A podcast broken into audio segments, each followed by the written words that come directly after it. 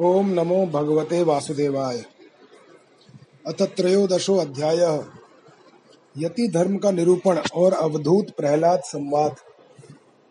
नारद उवाच। कल्पस्त्वेवं परिव्रज्य देहमात्रावशेषितः ग्रामैकरात्र विधिना निरपेक्षश्चरेन्महीं बिभ्रद्याद् यद्यसौ वासः कोऽपि नाच्छादनं परं त्यक्तं न दण्डलिङ्गादेरन्यत् किञ्चिद् नापदि। एक एव चरेद भिक्षुरात्मा रामो अन, अनपाश्रयः। सर्वभूतसुहृच्छान्तो नारायण परायण। नारद जी कहते हैं धर्मराज यदि वानप्रस्थी में ब्रह्म विचार का सामर्थ्य हो तो शरीर के अतिरिक्त और सब कुछ छोड़कर वह संन्यास ले ले तथा किसी भी व्यक्ति, वस्तु, स्थान और समय की अपेक्षा न रखकर एक गाँव में एक ही रात ठहरने का नियम लेकर पृथ्वी पर विचरण करे। यदि वह वस्त्र पहने तो केवल कॉपीन, जिससे इसके गुप्त अंग ढक जाए, और जब तक कोई आपत्ति न आवे, तब तक दंड तथा अपने आश्रम के चिन्हों के सिवा अपनी त्यागी हुई किसी भी वस्तु को ग्रहण न करे। सन्यासी को चाहिए कि वह समस्त प्राणियों का हितैषी हो, शांत रहे, भगवत परायण रहे और किसी का आश्रय न लेकर अपने आप में ही रहे, रमे एवं अकेला ही विचरे।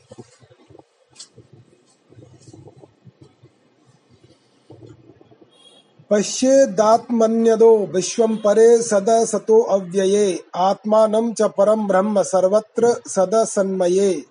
सप्त सप्तप्रबोधयोः सन्ध्वा मनो गतिमात्मद्रक्। पश्यन् बन्धं च मोक्षं च माया मात्रं न वस्तुतः। नाभिनन्देद ध्रुवं मृत्यु मध्रुवं वास्य जीवितं। कालं परं प्रतीक्षेत भूतानां प्रभवाप्ययम्। न सच्छास्त्रेषु सज्जेत नोपजीवेत जीविकाम वाद वादांस त्यजेत तर्कान पक्षम कम च न संश्रयेत।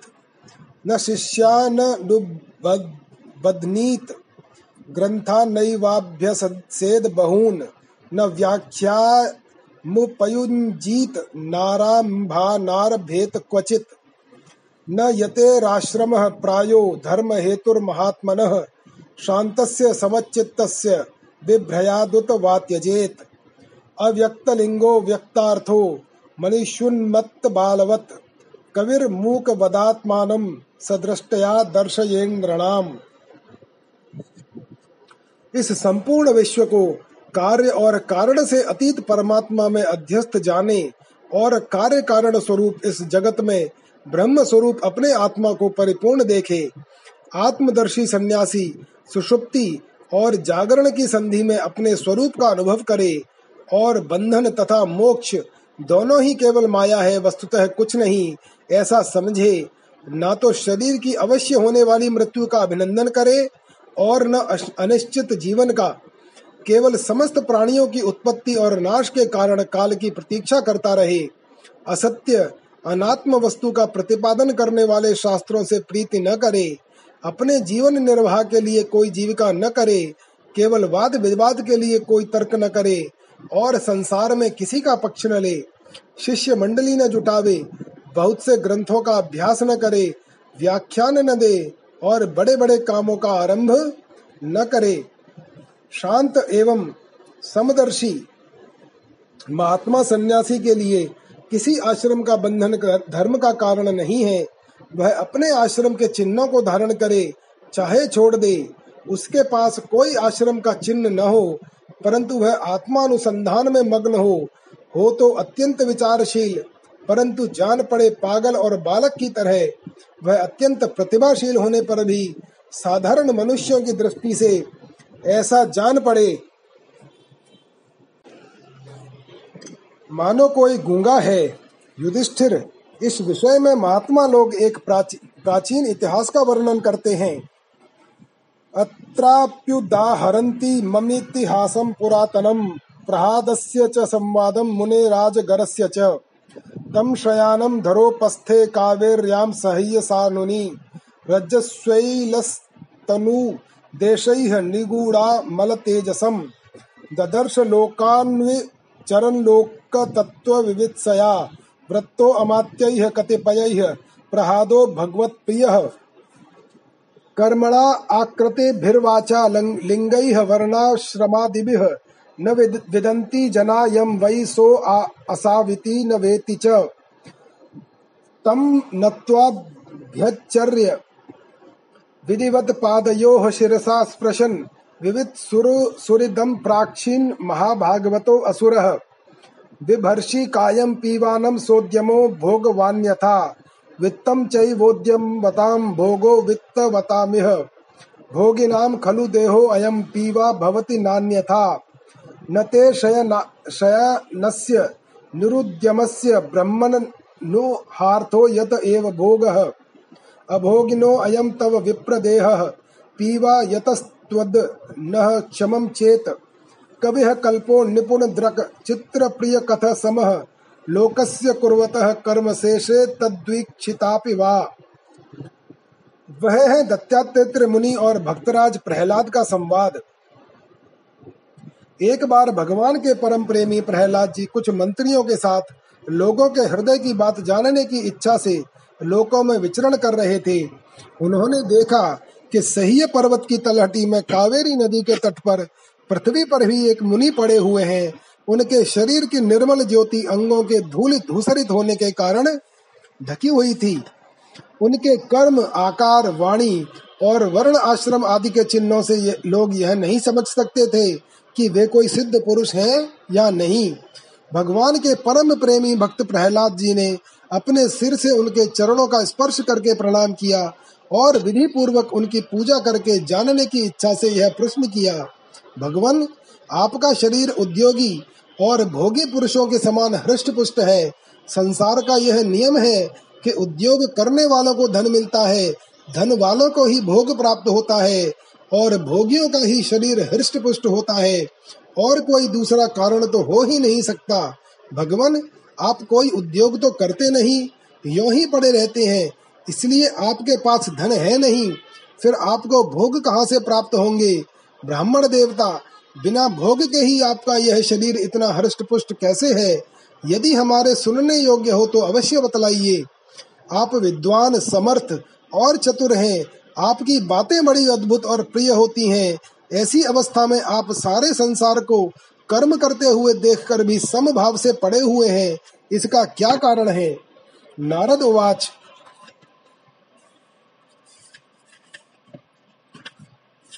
स इत्थम दैत्यपतिरा परिपृष्टो महामुनिः स्मयमानस्तमभ्याः तद्वागमृतयन्त्रितः। ब्राह्मण उवाच वेदे दम सुर श्रेष्ठ भवान नन वार्य सम्मतः। इहो परम योर नृणाम। पदान्यध्यात्म चक्षुषा यस्य नारायणो देवो भगवान हृदगतः सदा। भक्त्या केवल याज्ञानम। धुनोति ध्वांत मरकवत। नारद जी कहते हैं, धर्मराज, जब प्रहलाद जी ने महामुनि दत्तात्रेय जी से इस प्रकार प्रश्न किया तब वे उनकी अमृतमयी वाणी के वशीभूत हो मुस्कुराते हुए बोले, दत्तात्रेय जी ने कहा, दैत्यराज, सभी श्रेष्ठ पुरुष तुम्हारा सम्मान करते हैं। मनुष्यों को कर्मों की प्रवृत्ति और उनकी निवृत्ति का क्या फल मिलता है, यह बात तुम अपनी ज्ञान दृष्टि से जानते ही हो। तुम्हारी अनन्य भक्ति के कारण देवादिदेव भगवान नारायण सदा तुम्हारे हृदय में विराजमान रहते हैं और जैसे सूर्य अंधकार को नष्ट कर देते हैं वैसे ही वे तुम्हारे अज्ञान को नष्ट करते रहते हैं।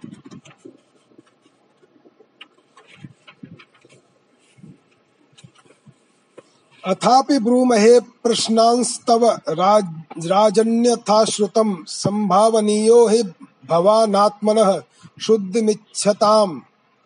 तृष्णया भववाहिन्या योग्यैः कामैरपूरया। कर्माणि कार्यमाणो अहं नाना योनिषु योजितः। यद्रच्छया लोकमिमं प्रापितः कर्मभिर्भ्रमन् स्वर्गापवर्ग योग योर्गद्वारं तिरश्चाम्। पुनरस्य च अत्रापि दम्पतीनां च सुखायान्यापनुत्तये। कर्माणि कुर्वतां दृष्ट्वा निर्वत्तो अस्मि विपर्ययम्। सुखम स्यात्मनो रूपम सर्वे हो परतिस्तनुः मन सस्पर्श जान दृष्ट्वा भोगान स्वप्स्यामि संविशन।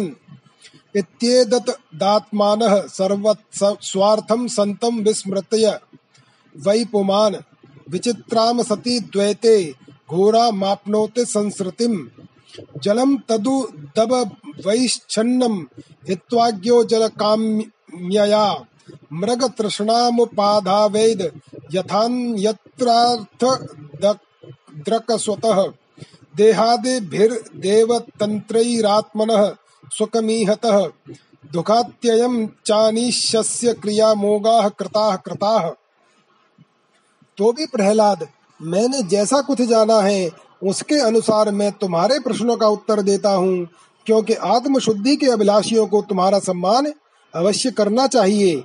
प्रहलाद जी, तृष्णा एक ऐसी वस्तु है, जो इच्छा अनुसार भोगों की प्राप्ति होने पर भी पूरी नहीं होती उसी कारण जन्म मृत्यु के चक्कर में भटकना पड़ता है। तृष्णा ने मुझसे न जाने कितने कर्म करवाए और उनके कारण न जाने कितनी योनियों में मुझे डाला। कर्मों के कारण अनेकों योनियों में भटकते भटकते दैववश मुझे यह मनुष्य योनि मिली है, जो स्वर्ग, मोक्ष, तिरयग योनि तथा इस मानव देह की भी प्राप्ति का द्वार है।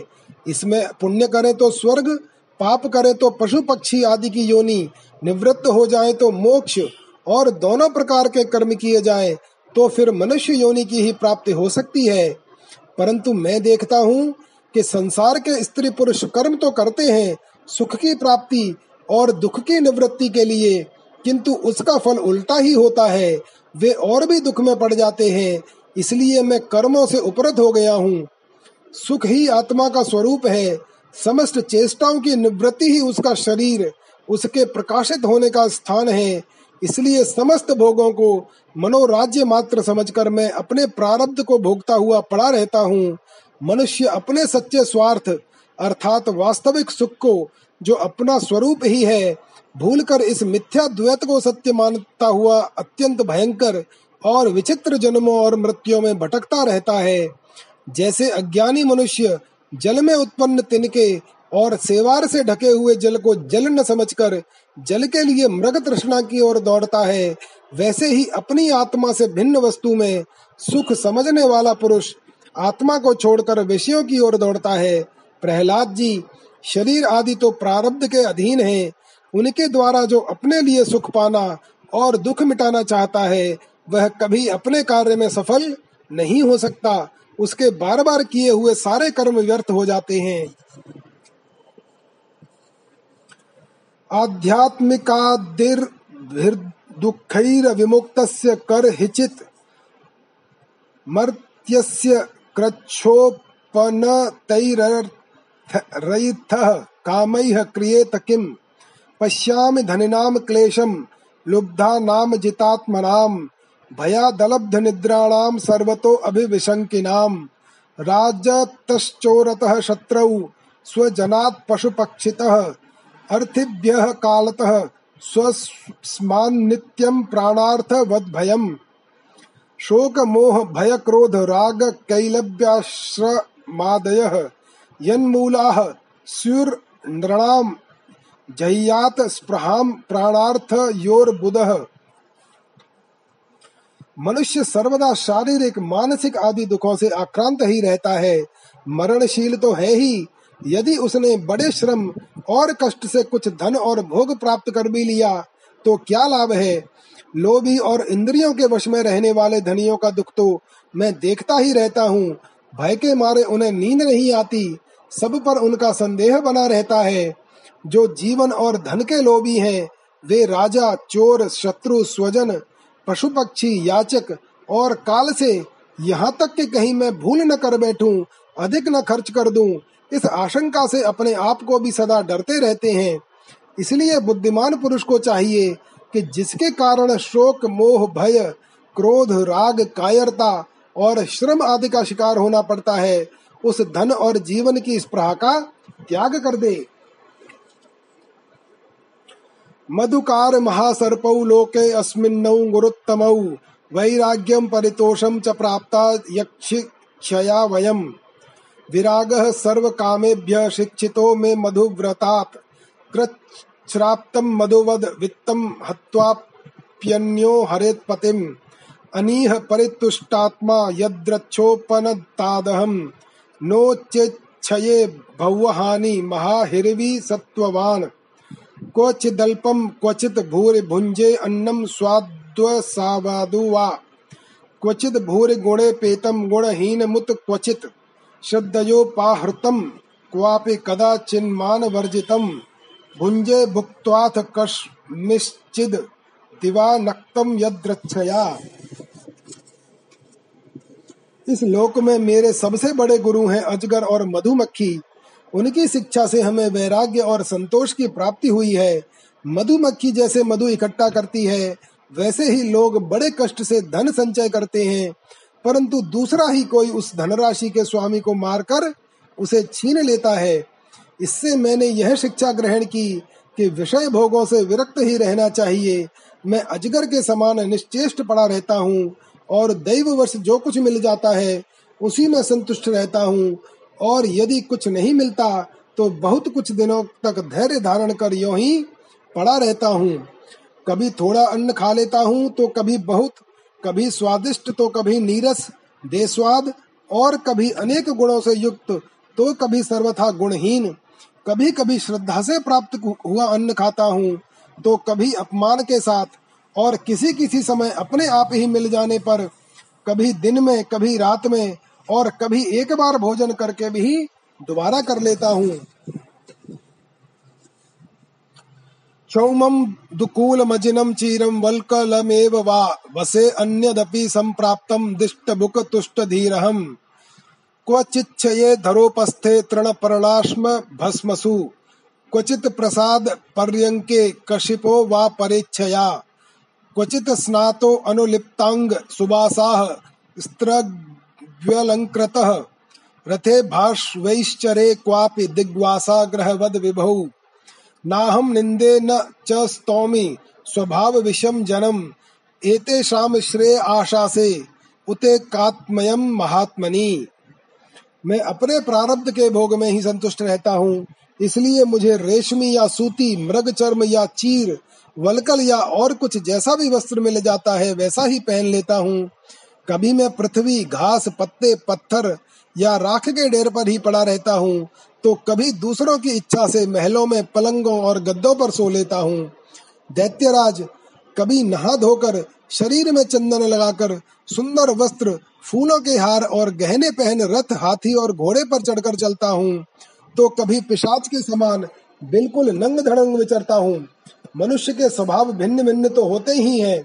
अतः न मैं किसी की निंदा करता हूँ और न स्तुति ही। मैं केवल इनका परम कल्याण और परमात्मा से एकता चाहता हूँ। सत विकल्पम जुहु या चित्तौ ताम मनस्यर्थ विभ्रमे। मनौ वैकारिके हुत्वा तन्मायायाम जुहोत्यनु। आत्मानुभूतौ ताम मायाम जुहुयात सत्य दृढ़ मुनिः।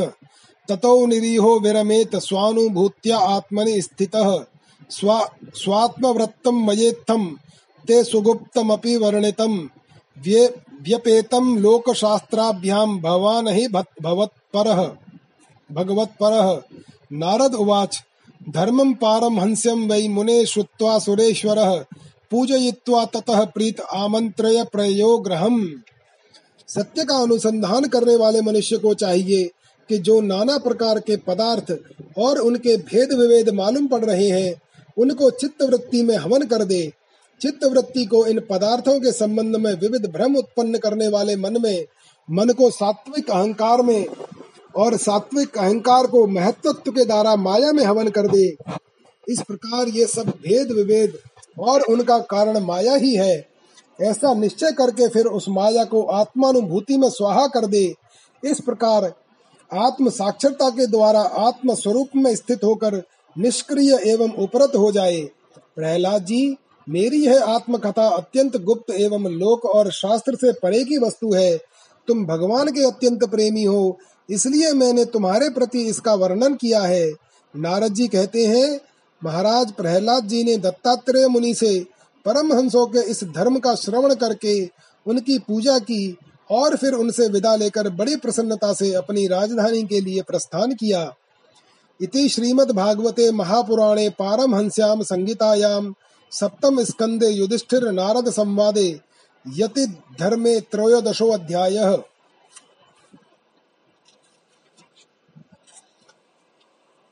अथ चतुर्दशो अध्यायः गृहस्थ संबंधी सदाचार। युधिष्ठिर उवाच, गृहस्थ एतां पदवीं विधिना येन चाञ्जसा, याति देवर्षे ब्रूहि माद्रशो ग्रहमूढधीः नारद उवाच गृहेष्वस्थितो राजन् क्रियाः कुर्वन् ग्रहोचिताः। वासुदेवार्पणं साक्षादुपासीत महामुनीन्। शृण्वन् भगवतोऽभीक्षणमवतारकथामृतम् श्रद्दधानो यथा कालमुपशान्त जनाव्रतः। सत्सङ्गाच्छनकैः सङ्गमात्मं जायात्मजादिषु विमुच्येन्मुच्यमानेषु स्वयं स्वप्नवदुत्थितः। यावदर्थमुपासीनो देहे गेहे च पंडितः विरक्तो रक्तवत्, तत्र नरलोके नरतां न्यसेत्। ज्ञातयः पितरो पुत्रा भ्रातरः सुहृदो अपरे। यद वदन्ति यदिच्छन्ति चानुमोदेत निर्ममः। दिव्यं भौमं चान्तरिक्षं वित्तमच्युत निर्मितं तत् सर्व मुपभुञ्जान एतत् कुर्यात् स्वतो बुधः। यावत् भ्रियेत जठरं तावत् स्वत्वं हि देहिनाम्। अधिकं यो अभिमन्येत सस्तेनो दंडम अर्हति। राजा युधिष्ठिर ने पूछा, देवर्षि नारद जी, मेरे जैसा गृहस्थक, गृहस्थ बिना विशेष परिश्रम के इस पद को किस प्रकार प्राप्त कर सकता है? आप कृपा करके मुझे बतलाइए। नारद जी ने कहा युधिष्ठिर मनुष्य गृहस्थाश्रम में रहे और गृहस्थ धर्म के अनुसार सब काम करे, परंतु उन्हें भगवान के प्रति समर्पित कर दे और बड़े बड़े संत महात्माओं की सेवा भी करे, अवकाश के अनुसार विरक्त पुरुषों में निवास करे और बार बार श्रद्धा पूर्वक भगवान के अवतारों की लीला सुधा का पान करता रहे। जैसे स्वप्न टूट जाने पर मनुष्य स्वप्न के संबंधियों से आसक्त नहीं रहता, वैसे ही ज्यो ज्यो सत्संग के द्वारा बुद्धि शुद्धि हो, त्यों ही त्यों शरीर, स्त्री, पुत्र, धन आदि की आसक्ति स्वयं छोड़ता चले, क्योंकि एक न दे एक दिन ये छूटने वाले ही हैं। बुद्धिमान पुरुष को आवश्यकता के अनुसार ही घर और शरीर की सेवा करनी चाहिए, अधिक नहीं। भीतर से विरक्त रहे और बाहर से रागी के समान लोगों में साधारण मनुष्यों जैसा ही व्यवहार करे माता पिता भाई बंधु पुत्र मित्र जाति वाले और दूसरे जो कुछ कहें अथवा जो कुछ चाहे भीतर से ममता न रखकर उनका अनुमोदन कर दे। बुद्धिमान पुरुष वर्षा आदि के द्वारा होने वाले अन्न आदि पृथ्वी से उत्पन्न होने वाले सुवर्ण आदि अकस्मात हो, प्राप्त होने वाले द्रव्य आदि तथा सब प्रकार के धन भगवान के ही दिए हुए हैं ऐसा समझकर प्रारब्ध के अनुसार उनका उपभोग करता हुआ संचय न करे, उन्हें पूर्वोक्त साधु सेवा आदि कर्मों में लगा दे। मनुष्यों का अधिकार केवल उतने ही धन पर है, जितने से उसकी भूख मिट जाए। इससे अधिक संपत्ति को जो अपना मानता है, वह चोर है, उसे दंड मिलना चाहिए। मृगोष्ट्र खरम खरमर का खुसरी स्रप खगमक्षिका आत्मनः पुत्रवत पश्येत्तैरेषामनन्तरं कियत्? त्रिवर्गं नातिक्रच्छेण भजेत ग्रहमेध्यपि। यथा देशं, यथा कालं यावद्यै, यावद्यैपो, यावद्यैवोपपादितम्। आशावागान्ते अवा, अवसायिभ्यः। कामान् संविद् यथा। अपेक्य कामात्मनो दारां नृणां स्वत्वग्रहो यतः। जह्याद यदर्थे स्वप्राणान् हन्याद वा पितरं गुरुं तस्यां स्वत्वं स्त्रियाँ जह्याद यस्तेन ह्यजितो जितः। क्रमि विड भस्म निष्ठान्त निष्ठान्तं क्वेदं तुच्छं कलेवरं क्व तदीयरतिर्भार्या क्वाय मात्मा नभश्छदिः सिद्धैः यज्ञावशिष्टार्थैः कल्पयेद वृत्तिमात्मनः। शेषे स्वत्वमं त्यजन् प्राज्ञः पदवीं महतामियत् देवानृषीनिन्द्रभूतानि पितृनात्मानं मनवहम् स्ववृत् त्याग वित्तेन यजेत पुरुषम पृथक। यर्ह्यात्मनो अधिकाराद्याः सर्वाः सूर्यज्ञसम्पदः। वैतानिकेन विधिना अग्निहोत्रादिना यजेत। न यज्ञमुखतो अयम वै भगवान सर्वयज्ञभुक् इज्जेत हविषा राजन्यथा विप्र मुखे हुतैः। हरिण ऊँट, गधा, बंदर, चूहा, सरीसृप, पक्षी और मक्खी आदि को अपने पुत्र के समान ही समझे। उनमें और पुत्रों में अंतर ही कितना है?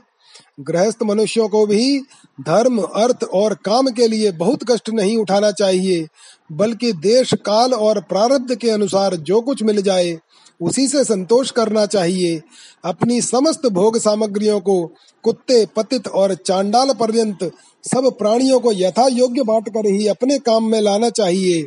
और तो क्या, अपनी स्त्री को भी जिसे मनुष्य समझता है कि यह मेरी है, अतिथि आदि की निर्दोष सेवा में नियुक्त रखे। लोग स्त्री के लिए अपने प्राण तक दे डालते हैं, यहाँ तक कि अपने माँ बाप और गुरु को भी मार डालते हैं। उस स्त्री पर से जिसने अपनी ममता हटा ली, उसने स्वयं नित्य विजयी भगवान पर भी विजय प्राप्त कर ली। यह शरीर अंत में कीड़े, विष्ठा या राख की डेरी होकर रहेगा। कहा तो यह तुच्छ शरीर और इसके लिए जिसमें आसक्ति होती है वह स्त्री। और कहा अपनी महिमा से आकाश को भी ढक रखने वाला अनंत आत्मा। गृहस्थ को चाहिए कि प्रारब्ध से प्राप्त और पंच यज्ञ आदि से बचे हुए अन्न से ही अपना जीवन निर्वाह करे। जो बुद्धिमान पुरुष इसके सिवा और किसी वस्तु में स्वत्व नहीं रखते, उन्हें संतों का पद प्राप्त होता है। अपनी वर्णाश्रम विहित वृत्ति के द्वारा प्राप्त सामग्रियों से प्रतिदिन देवता, ऋषि, मनुष्य, भूत और पितृगण का तथा अपने आत्मा का पूजन करना चाहिए। यह एक ही परमेश्वर की भिन्न भिन्न रूप में आराधना है। यदि अपने को अधिकार आदि यज्ञ के लिए आवश्यक सब वस्तुएँ प्राप्त हो तो बड़े बड़े यज्ञ या अग्निहोत्र आदि के द्वारा भगवान की आराधना करनी चाहिए। युधिष्ठिर वैसे तो समस्त यज्ञों का भोक्ता भगवान ही है, परंतु ब्राह्मण के मुख में अर्पित किए हुए अवश्यान्न से उनकी जैसी तृप्ति होती है, वैसी अग्नि के मुख में हवन करने से नहीं।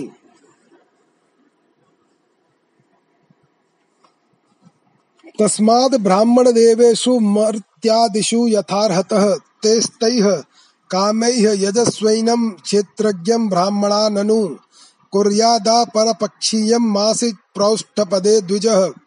श्राद्धं पित्रोः यथा वित्तं तद् तद्वन्धूनां च वित्तवान्। अयने विशुवे कुर्याद व्यतीपाते दिनक्षये। चन्द्रादित्योपरागे च द्वादशी श्रवणेषु च।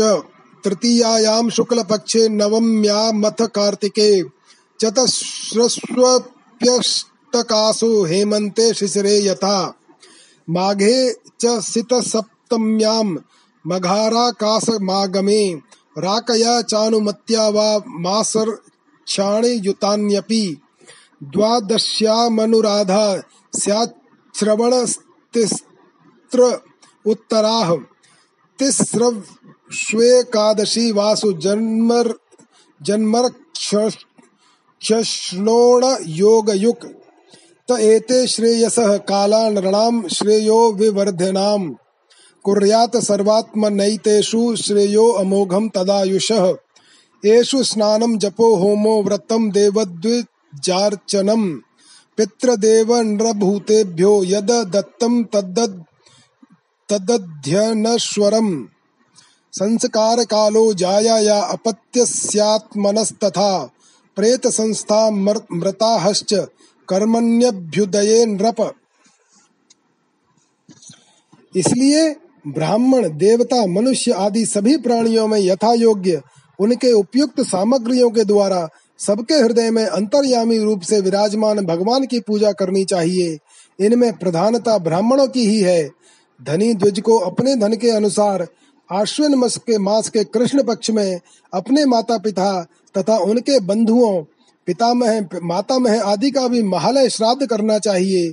इसके सिवा अयन, कर्क एवं मकर की संक्रांति विश्व तुला और मेष की संक्रांति, व्यतिपात, दिन क्षय, चंद्र ग्रहण या सूर्य ग्रहण के समय, द्वादशी के दिन श्रवण, धनिष्ठा और अनुराधा नक्षत्रों में वैशाख शुक्ला तृतीया, अक्षय तृतीया, कार्तिक शुक्ला नवमी, अक्षय नवमी, अगहन, पौष, माघ और फागुन इन चार महीनों की कृष्णाष्टमी, माघ शुल्का सप्तमी, माघ की मघा नक्षत्र से युक्त पूर्णिमा और प्रत्येक महीने की वह पूर्णिमा जो अपने मास नक्षत्र, चित्रा, विशाखा, ज्येष्ठ आदि से युक्त हो, चाहे चंद्रमा पूर्ण हो या पूर्ण द्वादशी तिथि का अनुराधा, श्रवण, उत्तरा फागुनी उत्तराषाढ़ा और उत्तरा भाद्रपदा के साथ योग, एकादशी एकादशी तिथि का तीनों उत्तरा नक्षत्रों से योग अथवा जन्म नक्षत्र या श्रवण नक्षत्र से योग, ये सारे समय पितृगणों का श्राद्ध करने के योग्य एवं श्रेष्ठ हैं।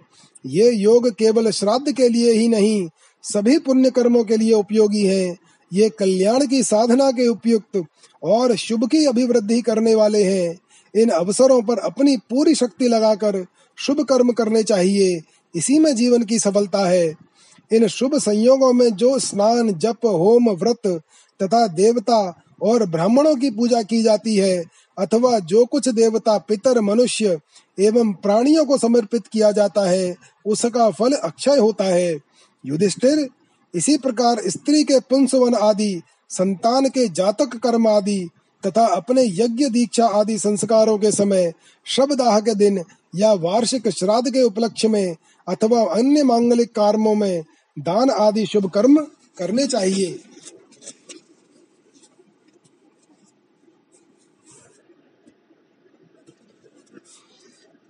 अथ देशान प्रवक्ष्यामि धर्माद श्रेय आह आवहान। स वै पुण्यतमो देश सत्पात्रम यत्र लभ्यते।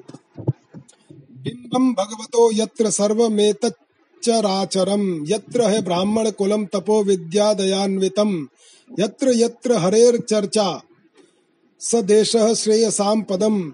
यत्र गंगादयो नद्यः पुराणेषु च विश्रुताः।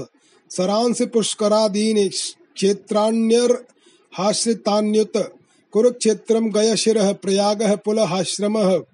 नैमिषम फाल्गुनम सेतु प्रभासो अथ कुशलस्थली। वाराणसी मधुपुरी पंपा बिंदु सरस तथा। नारायणाश्रमो नंदा सीता रामाश्रमादय। सर्वे कुलाचला राजन महेंद्र मलयादय।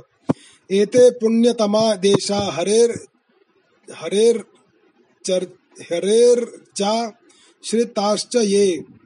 एतान् देशान् निषेवेत श्रेयस्कामो ह्यभीक्षणशः, धर्मो ह्यत्रे हितः पुंसाम्, सहस्राधिफलोदयः। पात्रं त्वत्र निरुक्तं वै कविभिः पात्रवित्तमैः। हरिरेवैक उर्वीश यन्मयं वै चराचरम्। देवर्ष्यर्हत्सु वै सत्सु तत्र ब्राह्मत् ब्रह्मात्मजादिषु। राजन्य दग्र पूजायां मतः पात्र तयाच्युत जीवराशिभिराकीर्ण आण्डकोशाङ्घ्रिपो महान्। तन्मूलत्वादच्युत्तेज्या सर्वजीवात्मतर्पणम्। पुराण्यनेन सृष्टानि नृतिर्यग्रशिदेवताः श्वेते जीवेन रूपेण पुरेषु पुरुषो ह्यसौ। युधिष्ठिर अब मैं उन स्थानों का वर्णन करता हूँ जो धर्म आदि श्रेय की प्राप्ति कराने वाले हैं। सबसे पवित्र देश वह है जिसमें सत पात्र मिलते हों, जिनमें यह सारा चर और अचर जगत स्थित है। उन भगवान की प्रतिमा जिस देश में हो, वहाँ तप, विद्या एवं दया आदि गुणों से युक्त ब्राह्मणों के परिवार निवास करते हो, तथा जहाँ जहाँ भगवान की पूजा होती हो और पुराणों में प्रसिद्ध गंगा आदि नदियाँ हों, वे सभी स्थान परम कल्याणकारी हैं। पुष्कर आदि सरोवर सिद्ध पुरुषों के द्वारा सेवित क्षेत्र, कुरुक्षेत्र, गया, प्रयाग, पुलहाश्रम, नैमिषारण्य, फागुन क्षेत्र, सेतुबंध, प्रभास, द्वारका, काशी, मथुरा, पंपासर, बिंदु सरोवर, बदरिकाश्रम, अलकनंदा, भगवान सीताराम जी के आश्रम, अयोध्या, चित्रकूट आदि, महेंद्र और मलय आदि समस्त कुल पर्वत और जहाँ जहाँ भगवान के अर्चावतार हैं, वे सब के सब देश अत्यंत पवित्र हैं। कल्याणकामी पुरुष को बार बार इन देशों का सेवन करना चाहिए। इन स्थानों पर जो पुण्य कर्म किए जाते हैं, मनुष्यों को उनका हज़ार गुना फल मिलता है। युधिष्ठिर, पात्र निर्णय के प्रसंग में पात्र के गुणों को जानने वाले विवेकी पुरुषों ने एकमात्र भगवान को ही सत्पात्र बतलाया है। यह चराचर जगत उन्हीं का स्वरूप है। अभी तुम्हारे इसी यज्ञ की बात है। देवता, ऋषि, सिद्ध और सनकादिकों के रहने पर भी अग्र पूजा के लिए भगवान श्री कृष्ण को ही पात्र समझा गया। असंख्य जीवों से भरपूर इस ब्रह्मांड रूप महावृक्ष के एकमात्र मूल भगवान श्री कृष्ण ही है। इसलिए उनकी पूजा से समस्त जीवों की आत्मा तृप्त हो जाती है। उन्होंने मनुष्य, पक्षु, पक्षी, ऋषि और देवता आदि के शरीर रूप पुरों की रचना की है। तथा वे ही इन पुरों में जीव रूप से शयन भी करते हैं। इसी से उनका एक नाम पुरुष भी है। तेष्वेषु भगवान राजस्तारतम्येन वर्तते, तस्मात् पात्रम हे पुरुषो यावानात्मा यथे यते दृष्ट्वा तेषां मिथो नृणामवज्ञानात्मतां नृप त्रेदादिषु हरेर्, हरेरर्चा। क्रियायै कविभिः कृता, ततो आर्चायां हरिं केचित् संश्रद्धाय सपर्यया। उपासत उपास्तापे नार्थदा पुरुषद्विषाम् पुरुष्वेष्वपि राजेन्द्र सुपात्रम ब्राह्मणं विदुह तपसा विद्यया तुष्टया धत्ते वेदं हरिस्तनुम्। नन्वस्य ब्राह्मणा राजन कृष्णस्य जगदात्मनम्। पुनन्तः पादरजसा त्रिलोकीं दैवतं महत्। युधिष्ठिर एक रस रहते हुए भी भगवान इन मनुष्य आदि शरीरों में उनकी विभिन्नता के कारण न्यूनाधिक रूप से प्रकाशमान है। इसलिए पशु पक्षी आदि शरीरों की अपेक्षा मनुष्य ही श्रेष्ठ पात्र है और मनुष्यों में भी जिसमें भगवान का अंश तप योग आदि जितना ही पाया जाता है, वह उतना ही श्रेष्ठ है। युधिष्ठिर त्रेता आदि युगों में जब विद्वानों ने देखा कि मनुष्य परस्पर एक दूसरे का अपमान आदि करते हैं तब उन लोगों ने उपासना की सिद्धि के लिए भगवान की प्रतिमा की प्रतिष्ठा की। तभी से कितने ही लोग बड़ी श्रद्धा और सामग्री से प्रतिमा में ही भगवान की पूजा करते हैं। परंतु जो मनुष्य से द्वेष करते हैं, उन्हें प्रतिमा की उपासना करने पर भी सिद्धि नहीं मिल सकती। युधिष्ठिर, मनुष्यों में भी ब्राह्मण विशेष सुपात्र माना गया है, क्योंकि वह अपनी तपस्या विद्या और संतोष आदि गुणों से भगवान के वेद रूप शरीर को धारण करता है। महाराज, हमारी और तुम्हारी तो बात ही क्या है? ये जो सर्वात्मा भगवान श्री कृष्ण हैं, इनके भी इष्ट देव ब्राह्मण ही हैं, क्योंकि उनके चरण की धूल से तीनों लोग पवित्र होते रहते हैं। इति श्रीमद् भागवते महापुराणे पारमहंस्याम संगीतायाम सप्तम स्कंदे सदाचार निर्णयो नाम चतुर्दशो अध्यायः। अथ पंचदशो अध्याय। गृहस्थों के लिए मोक्ष धर्म का वर्णन। नारद उवाच, कर्मनिष्ठा द्विजाह केचित तपोनिष्ठा नृपा परे स्वाध्याये अन्ये प्रवचने ये केचिद ज्ञान योगयोः ज्ञान निष्ठाय देयानि कव्यान्यानत्यमिच्छता। दैवे च तदभावे स्यादितरेभ्यो यथार्हतः। नारद जी कहते हैं, युधिष्ठिर, कुछ ब्राह्मणों की निष्ठा कर्म में, कुछ की तपस्या में, कुछ की वेदों के स्वाध्याय और प्रवचन में, कुछ की आत्मज्ञान के संपादन में तथा कुछ की योग में होती है। गृहस्थ पुरुष को चाहिए कि श्राद्ध अथवा देव पूजा के अवसर पर अपने कर्म का अच्छे फल प्राप्त करने के लिए ज्ञाननिष्ठ पुरुष को ही हव्य कव्य आदि का दान करे। यदि वह न मिले तो योगी प्रवचनकार आदि को यथा योग्य और यथाक्रम देना चाहिए।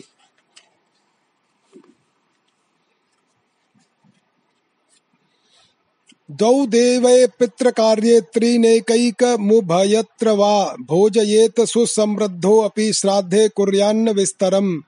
देश कालोचित श्रद्धा द्रव्य पात्रार्हणानि च सम्यक भवन्ति नैतानि विस्तरात् स्वजर स्वजनार्पणात् देशे काले च सम्प्राप्ते मुन्यन्नं हरिदैवतं श्रद्धया विधिवत पात्रे न्यसत, न्यसतं कामदुगक्षयम्।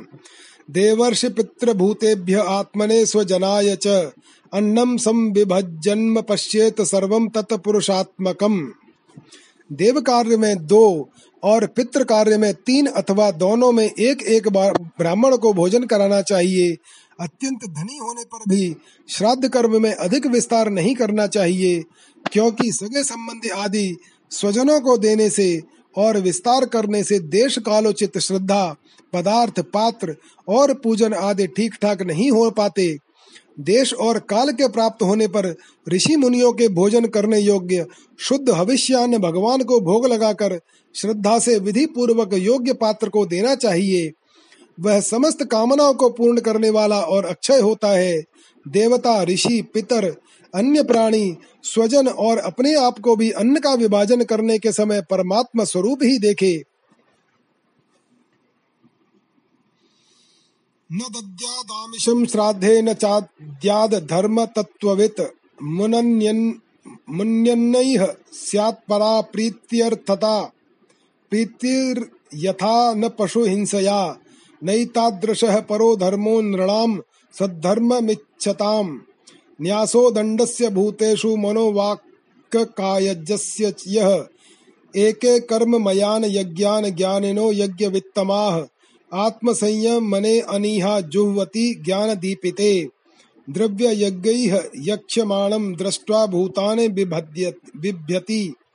एष मा करुणो हन्या दत्त दत्तज्ञो ह्यसुत्तद्रव ध्रुवम् तस्माद् दैवोपपन्नेन मुन्यन्नेनापि धर्मवित्। सन्तुष्टो अहरहः। कुर्यान्नित्यनैमित्तिकीः क्रियाः। विधर्मः परधर्मश्च आभास उपमा छल। अधर्म शाखाः पंचेमा धर्मज्ञो अधर्मवत त्यजेत। धर्म का मर्म जानने वाला पुरुष श्राद्ध में मांस का अर्पण न करे और न स्वयं ही उसे खाए, क्योंकि पितरों को ऋषि मुनियों के योग्य भविष्यान्न जैसी प्रसन्नता होती है, वैसी पशु हिंसा से नहीं। जो लोग सद्धर्म पालन की अभिलाषा रखते हैं, उनके लिए इससे बढ़कर और कोई धर्म नहीं है कि किसी भी प्राणी को मन, वाणी और शरीर से किसी प्रकार का कष्ट न दिया जाए। इसी से कोई न कोई यज्ञ तत्व को जानने वाले ज्ञानी ज्ञान के द्वारा प्रज्वलित आत्म संयम रूप अग्नि में इन कर्ममय यज्ञों का हवन कर देते हैं और बाह्य कर्म कलापों से उपरत हो जाते हैं। जब कोई इन द्रव्यमय यज्ञों से यजन करना चाहता है, तब सब प्राणी डर जाते हैं और वे सोचने लगते हैं कि यह अपने प्राणों का पोषण करने वाला निर्दयी मूर्ख मुझे अवश्य मार डालेगा। इसलिए धर्मज्ञ मनुष्य को यही उचित है कि प्रतिदिन प्रारब्ध के द्वारा प्राप्त मुनि जनोचित भविष्यान्न से ही अपने नित्य और नैमित्तिक कर्म करे तथा उसी से सर्वदा संतुष्ट रहे। अधर्म की पाँच शाखाएँ हैं, विधर्म, परधर्म, आभास, उपमा और छल धर्मज्ञ पुरुष, अधर्म के समान ही इनका भी त्याग कर दे। धर्म बाधो विदर्भ सियात पर धर्मो अन्य चोदित उपधर्मस्तु पाखंडो दंभो वा शब्द विच्छल। यस्वित्तच्छया कृतः, पुंभेराभासो ह्याश्रमात् पृथक्। स्वभाव विहितो धर्मः कस्य नेष्टः प्रशान्तये। धर्मार्थमपि नेहेत यत्रार्थं बाधनो धनम्। अनिहानि हमानस्य महाहेरिव वृत्तिदा। जिस कार्य को धर्म बुद्धि से करने पर भी अपने धर्म में बाधा पड़े, वह विधर्म है। किसी अन्य के द्वारा अन्य पुरुष के लिए उपदेश किया हुआ धर्म परधर्म है। पाखंड या दम्भ का नाम उपधर्म अथवा उपमा है। शास्त्र के वचनों का दूसरे प्रकार का अर्थ कर देना छल है। मनुष्य अपने आश्रम के विपरीत स्वेच्छा से जिसे धर्म मान लेता है, वह आभास है। अपने अपने स्वभाव के अनुकूल जो वर्णाश्रमोचित धर्म है, वे भला किसे शांति नहीं देते? धर्मात्मा पुरुष निर्धन होने पर भी धर्म के लिए अथवा शरीर निर्वाह के लिए धन प्राप्त करने की चेष्टा न करे, क्योंकि जैसे बिना किसी प्रकार की चेष्टा किए अजगर की जीविका चलती ही है, वैसे ही निवृत्ति परायण पुरुष की निवृत्ति ही उसकी जीविका का निर्वाह कर देती है। संतुष्टस्य निरीहस्य स्वात्मारामस्य यत सुखम, कुतस्तत कामलोभेन धावतो अर्थे हया दिशः। सदा संतुष्ट मनसः सर्वाः सुखमया दिशः। शर्कणा कंटकादिभ्यो यथोपानत्पदः शिवम्। संतुष्टः केन वा राजन्न वर्ते तापि वारिणा। औपस्थ्य जैव्य कार्पण्याद ग्रहपालायते जने, जनः।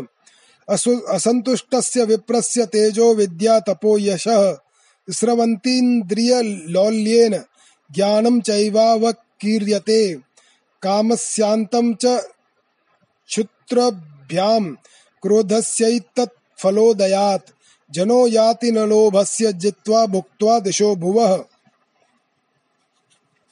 जो सुख अपनी आत्मा में रमण करने वाले निष्क्रिय संतोषी पुरुष को मिलता है, वह उस मनुष्य को भला कैसे मिल सकता है, जो कामना और लोभ से धन के लिए हाय हाय करता हुआ इधर उधर दौड़ता फिरता है। जैसे पैरों में जूता पहनकर चलने वालों को कंकड़ और कांटों से कोई डर नहीं होता। वैसे ही जिसके मन में संतोष है, उसके लिए सर्वदा और सब कहीं सुख ही सुख है, दुख है ही नहीं।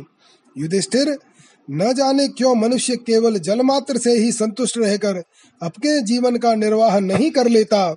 अपितु रसनेन्द्रिय और जननेन्द्रिय के फेर में पड़कर यह बेचारा घर की चौकसी करने वाले कुत्ते के समान हो जाता है।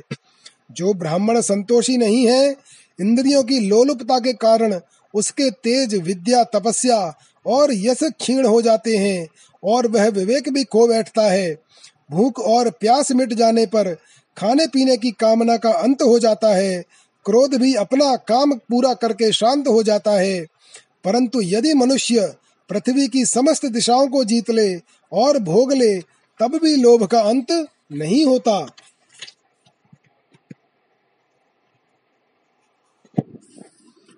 पंडिता बहवो राजन बहुज्ञाः संशय छिद्द। सद ससप्तयो अप्येके असंतोषात पतन्त्यधः। असंकल्पाज्जयेत कामं क्रोधम काम विवर्जनात्। अर्थानर्थेक्षया लोभम भयम तत्वा व मर्शनात्। आन्वीक्षिक्या शोकमोहो दम्भम महदुपासया। योगान्तरायान मौनेन हिंसाम कायाद्यनिहया कृपया भूतजम दुःखम दैवम जव्यात समाधिना। आत्मजम योगवीर्येण निद्रां सत्त्वनिषेवया। रजस्तमश्च सत्त्वेन सत्त्वं चोपशमेन च। एतत् सर्वं गुरौ भक्त्या पुरुषो ह्यञ्जसा जयेत्। यस्य साक्षात् भगवती ज्ञानदीपप्रदे गुरौ। मर्त्या सद्दिह श्रुतं तस्य सर्वं कुञ्जर शौचवत्। एष वे भगवान् साक्षात् प्रधान पुरुषेश्वरः। योगैश्वरे ह विमृग्याः घ्रिलोको यं मन्यते नरम्। षड्वर्ग संयमेकान्ताः सर्वा नियमचोदनाः तदंता यदि योगा नाव वहेयु श्रमा वह अनेक विषयों के ज्ञाता शंकाओं का समाधान करके चित्त में शास्त्रोक्त अर्थ को बैठा देने वाले और विद्वत सभाओं के सभापति बड़े बड़े विद्वान भी असंतोष के कारण गिर जाते हैं। धर्मराज संकल्पों के परित्याग से काम को, कामनाओं के त्याग से क्रोध को, संसारी लोग जिसे अर्थ कहते हैं, उसे अनर्थ समझकर लोभ को और तत्व के विचार से भय को जीत लेना चाहिए। आध्यात्म विद्या से शोक और मोह पर, संतों की उपासना से दम्भ पर, मौन के द्वारा योग के विघ्नों पर और शरीर प्राण आदि को निश्चेष्ट करके हिंसा पर विजय प्राप्त करनी चाहिए। आदि भौतिक दुख को दया के द्वारा, आदि दैविक वेदना को समाधि के द्वारा, और आध्यात्मिक दुख को योग बल से एवं निद्रा को सात्विक भोजन, स्थान, संग आदि के सेवन से जीत लेना चाहिए। सत्व गुण के द्वारा रजोगुण एवं तमोगुण पर और उपरति के द्वारा सत्व गुण पर विजय प्राप्त करनी चाहिए। श्री गुरुदेव की भक्ति के द्वारा साधक इन सभी दोषों पर सुगमता से विजय प्राप्त कर सकता है। हृदय में ज्ञान का दीपक जलाने वाले गुरुदेव साक्षात भगवान ही हैं। जो दुर्बुद्धि पुरुष उन्हें मनुष्य समझता है, उसका समस्त शास्त्र श्रवण हाथी के स्नान के समान व्यर्थ है। बड़े बड़े योगेश्वर जिनके चरण कमलों का अनुसंधान करते रहते हैं, प्रकृति और पुरुष के अधीश्वर वे स्वयं भगवान ही गुरुदेव के रूप में प्रकट हैं। इन्हें लोग भ्रम से मनुष्य मानते हैं। शास्त्रों में जितने भी नियम संबंधी आदेश हैं उनका एकमात्र तात्पर्य यही है कि काम क्रोध लोभ मोह मद और मत्सर इन छह शत्रुओं पर विजय प्राप्त कर ली जाए अथवा पाँचों इंद्रिय और मन ये छह वश में हो जाएँ, ऐसा होने पर भी यदि उन नियमों के द्वारा भगवान के ध्यान चिंतन आदि की प्राप्ति नहीं होती तो उन्हें केवल श्रम ही श्रम समझना चाहिए। यथा वार्तादयो ह्यार्था योगस्यार्थम न बिभ्रति, अनर्थाय भवेयुस्ते पूर्तमिष्टम तथा सतः, यश्चित्त विद्यये यत्तः स्यान्यः संगो अपरिग्रह, एको विविक्त शरणो भिक्षुर्भिक्षामिताशनः। देशे शुचौ समे राजन् स्थिरं समं सुखं तस्मिन्नासीतर्ज्वङ्ग ओमिति प्राणापानौ सनि सन्निरुन्ध्यात्, पूरकुम्भकरे करे चकैः। यावन्मनस्त्यजेत कामान् स्वनासाग्र निरीक्षणः जैसे खेती, व्यापार आदि और उनके फल भी योग साधना के फल। भगवत प्राप्ति या मुक्ति को नहीं दे सकते। वैसे ही दुष्ट पुरुष के श्रौत स्मार्त कर्म भी कल्याणकारी नहीं होते। प्रत्युत उल्टा फल ही देते हैं। जो पुरुष अपने मन पर विजय प्राप्त करने के लिए उद्यत हो, वह आसक्ति और परिग्रह का त्याग करके संन्यास ग्रहण करे, एकांत में अकेला ही रहे और भिक्षावृत्ति से शरीर निर्वाह मात्र के लिए स्वल्प एवं परिमित भोजन करे। युधिष्ठिर पवित्र और समान भूमि पर अपना आसन बिछाए और सीधे स्थिर भाव से समान और सुखकर आसन से उस पर बैठकर ओमकार का जप करे। जब तक मन संकल्प विकल्पों को छोड़ न दे, तब तक नासिका के अग्र भाग पर दृष्टि जमाकर पूरक, कुंभक और रेचक द्वारा प्राण तथा अपान की गति को रोके। यतो यतो निहसरति मानह काम हतम भ्रमत। ततस्तत उपाहृत्य हृदि रुन्ध्याच्चनैः बुद्धः। एवमभ्यसतश्चित्तं काले नाल्पीयसायतेः। अनिशं तस्य निर्वाणं यात्य निन्धन वन्वेत कामाधिभिरनाविद्धं प्रशान्ताखिलवृत्ति यत् चित्तं भ्रमसुखस्पृष्टं नैवोत्तिष्ठेत करहिचित्। यह प्रव्रज्य ग्रहात पूर्वं त्रिवर्गावपनात् पुनः। यदि सेवेत तान भिक्षु स वै पत्रपः। काम की चोट से घायल चित्त इधर उधर चक्कर काटता हुआ जहाँ जहाँ जाए, विद्वान पुरुष को चाहिए कि उस, वह वहाँ वहाँ से उसे लौटा लाए और धीरे धीरे हृदय में रोके। जब साधक निरंतर इस प्रकार का अभ्यास करता है, जब ईंधन के बिना जैसे अग्नि बुझ जाती है, वैसे ही थोड़े समय में उसका चित्त शांत हो जाता है। इस प्रकार जब काम वासनाएँ चोट करना बंद कर देती हैं और समस्त वृत्तियाँ अत्यंत शांत हो जाती हैं, तब चित्त ब्रह्मानंद के संस्पर्श में मग्न हो जाता है और फिर उसका कभी उत्थान नहीं होता। जो सन्यासी, पहले तो धर्म, अर्थ और काम के मूल कारण गृहस्थाश्रम का परित्याग कर देता है और फिर उन्हीं का सेवन करने लगता है, वह निर्लज अपने उगले हुए को खाने वाला कुत्ता ही है।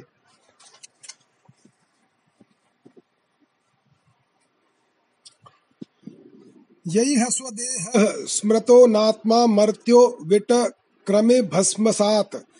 त एन मात्मसात कृत्वा शलाघयन्ति ह्य सत्तमाः। गृहस्थस्य क्रियात्यागो, व्रतत्यागो, वटोरपि। तपस्विनो ग्राम सेवा भिक्षोरिंद्रिय लोलता आश्रमापसदा ह्येते कल्वाश्रम विडम्बिका देव माया विमूढ़ास्तानुपेक्षेतानुकंपया आत्मानं चेद विजानीयात परम ज्ञान धुताशयः किमिच्छन्नकस्य वा हेतोर्देहं पुष्णाति जिन्होंने अपने शरीर को अनात्मा, मृत्युग्रस्त और विष्ठा क्रमी एवं राख समझ लिया था, वे ही मूड फिर उसे आत्मा मानकर उसकी प्रशंसा करने लगते हैं। कर्म त्यागी, गृहस्थ व्रत त्यागी, ब्रह्मचारी, गाँव में रहने वाला तपस्वी और इंद्रिय लोलुप सन्यासी, ये चारों आश्रम के कलंक हैं और व्यर्थ ही आश्रमों का ढोंग करते हैं। भगवान की माया से विमोहित, उन मूढ़ों पर तरस खाकर उनकी उपेक्षा कर देनी चाहिए। आत्मज्ञान के द्वारा जिसकी सारी वासनाएँ निर्मूल हो गई हैं और जिसने अपने आत्मा को पर ब्रह्म स्वरूप ज्ञान जान लिया है, वह किस विषय की इच्छा और किस भोक्ता की तृप्ति के लिए इंद्रिय लोलुप होकर अपने शरीर का पोषण करेगा।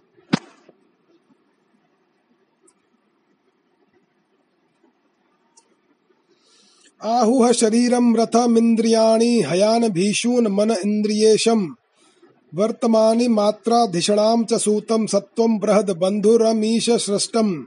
अक्षम दश प्राण धर्म धर्मौ चक्रे अभिमानम रथिनम च जीवम। धनुर्हि तस्य प्रणवम पठन्ति, शरम तु जीवम परमेव लक्ष्यम। रागो द्वेषश्च लोभश्च शोकमोहौ भयं मदः। मानो अवमानो असूया च माया, हिंसा च मत्सरः। रजः प्रमादः, क्षुन्निद्रा, क्षत्रवस्तवेव मादयः। रजस्तमः प्रकृतयः सत्व प्रकृतयः क्वचित। उपनिषदों में कहा गया है कि शरीर रथ है इंद्रियाँ घोड़े हैं, इंद्रियों का स्वामी मन लगाम है, शब्द आदि विषय मार्ग है, बुद्धि सारथी है, चित्त ही भगवान के द्वारा निर्मित बांधने की विशाल रस्सी है, दस प्राण धुरी है, धर्म और अधर्म पहिए हैं, और इनका अभिमानी जीव रथी कहा गया है, ओमकार ही उस रथी का धनुष है, शुद्ध जीवात्मा, बाण और परमात्मा लक्ष्य है, इस ओमकार के द्वारा अंतरात्मा को परमात्मा में लीन कर देना चाहिए। राग, द्वेष, लोभ, शोक, मोह, भय, मद, मान, अपमान, दूसरे के गुणों में दोष निकालना, छल, हिंसा, दूसरे की उन्नति देखकर जलना, तृष्णा, प्रमाद, भूख और नींद, ये सब और ऐसे ही जीवों के और भी बहुत से शत्रु हैं। उनमें रजोगुण और तमोगुण प्रधान वृत्तियाँ अधिक हैं। कहीं कहीं कोई सत्व गुण प्रधान ही होती हैं। यावण्रकाय रथमात्मवशोपकल्पम्। धत्ते गरिष्ठ चरण चरणार्चनया निशातम्। ज्ञानासिमच्युत बलो दधस् दददस्तशत्रुः स्वाराज्यतुष्ट उपशान्त इदं विजह्यात्। नो चेत प्रमत्तमसिदिन्द्रियवाजितसूता नीत्वोत्पथं विषयदस्युषु निक्षिपन्ति।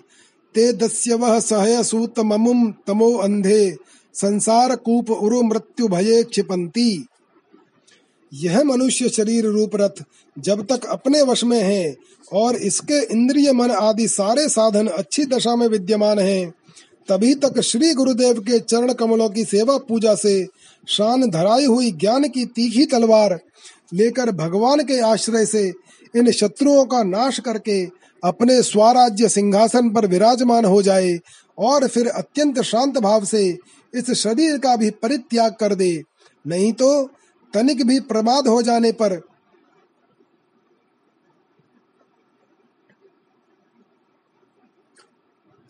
ये इंद्रिय रूप दुष्ट घोड़े और उनसे मित्रता रखने वाला बुद्धि रूप सारथी रथ के स्वामी जीव को उल्टे रास्ते ले जाकर विषय रूपी लुटोरों के हाथ में डाल देंगे। वे डाकू, सारथी और घोड़ों के सहित इस जीव को मृत्यु से अत्यंत भयावने घोर अंधकार में संसार के कुएँ में गिरा देंगे।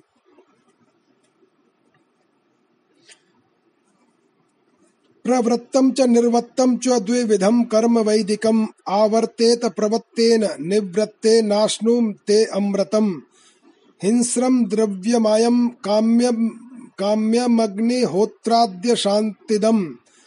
दर्शश्च पूर्णमासश्च चातुर्मास्यं पशुः सुतः एतदिष्टं प्रवर्ताख्यं हुतं प्रहुतमेव च। पूर्तं सुराल या रामकूपा जीव्यादिलक्षणं द्रव्यसूक्ष्मविपाकश्च धूमो रात्रेरपक्षयः अयनं दक्षिणं सोमो दर्श औषधि विरुधः। अन्नं रेत इति क्ष्मेष पितृयानं पुनर्भवः। एकैकस्येनानुपूर्वं भूत्वा भूत्वेह जायते। वैदिक कर्म दो प्रकार के हैं। एक तो वे जो वृत्तियों को उनके विषयों की ओर ले जाते हैं, प्रवृत्ति परख, और दूसरे वे जो वृत्तियों को उनके विषयों की ओर से लौटाकर शांत एवं आत्म साक्षात्कार के योग्य बना देते हैं, निवृत्ति परख। प्रवृत्ति परक कर्म मार्ग से बार बार जन्म मृत्यु की प्राप्ति होती है और निर्वृत्ति परक परक भक्ति मार्ग या ज्ञान मार्ग के द्वारा परमात्मा की प्राप्ति होती है। शेन याग आदि हिंसामय कर्म, अग्निहोत्र, दर्श, पूर्णमास, चातुर्मास्य पशु याग सोम याग वैश्वदेव, बलिहरण आदि द्रव्यमय कर्म इष्ट कहलाते हैं और देवालय, बगीचा, कुआँ आदि बनवाना तथा प्याऊ आदि लगाना पूर्त कर्म है। ये सभी प्रवृत्ति परक कर्म हैं। और सकाम भाव से युक्त होने पर अशांति के ही कारण बनते हैं। प्रवृत्ति परायण पुरुष मरने पर चरु प्रोडाशादि यज्ञ संबंधी द्रव्यों के सूक्ष्म भाग से बना हुआ शरीर धारण कर धूमाभिमानी देवताओं के पास जाता है। फिर क्रमशः रात्रि कृष्ण पक्ष और दक्षिणायन के अभिमानी देवताओं के पास जाकर चंद्रलोक में पहुँचता है। वहाँ से भोग समाप्त होने पर अमावस्या के चंद्रमा के समान क्षीण होकर वृष्टि द्वारा क्रमशः औषधि, लता, अन्न और वीर के रूप में परिणत होकर पितृयान मार्ग से पुनः संसार में ही जन्म लेता है।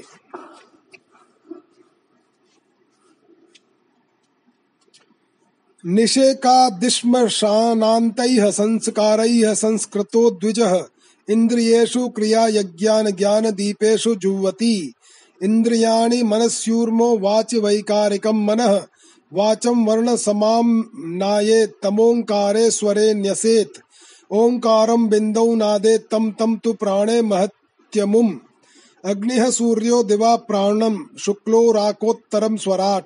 विश्वश्च तैजसः प्राज्ञस्तुर्य आत्मा समन्वयात्। देवयानमिदं प्राहुर्भूत्वा भूत्वानुपूर्वशः। आत्मयाज्युपशान्तात्मा ह्यात्मस्थो न निवर्तते। स एते पितृदेवा नाम यने वेद निर्मिते शास्त्रेण चक्षुषा वेद जनस्तो अपि न मुह्यति।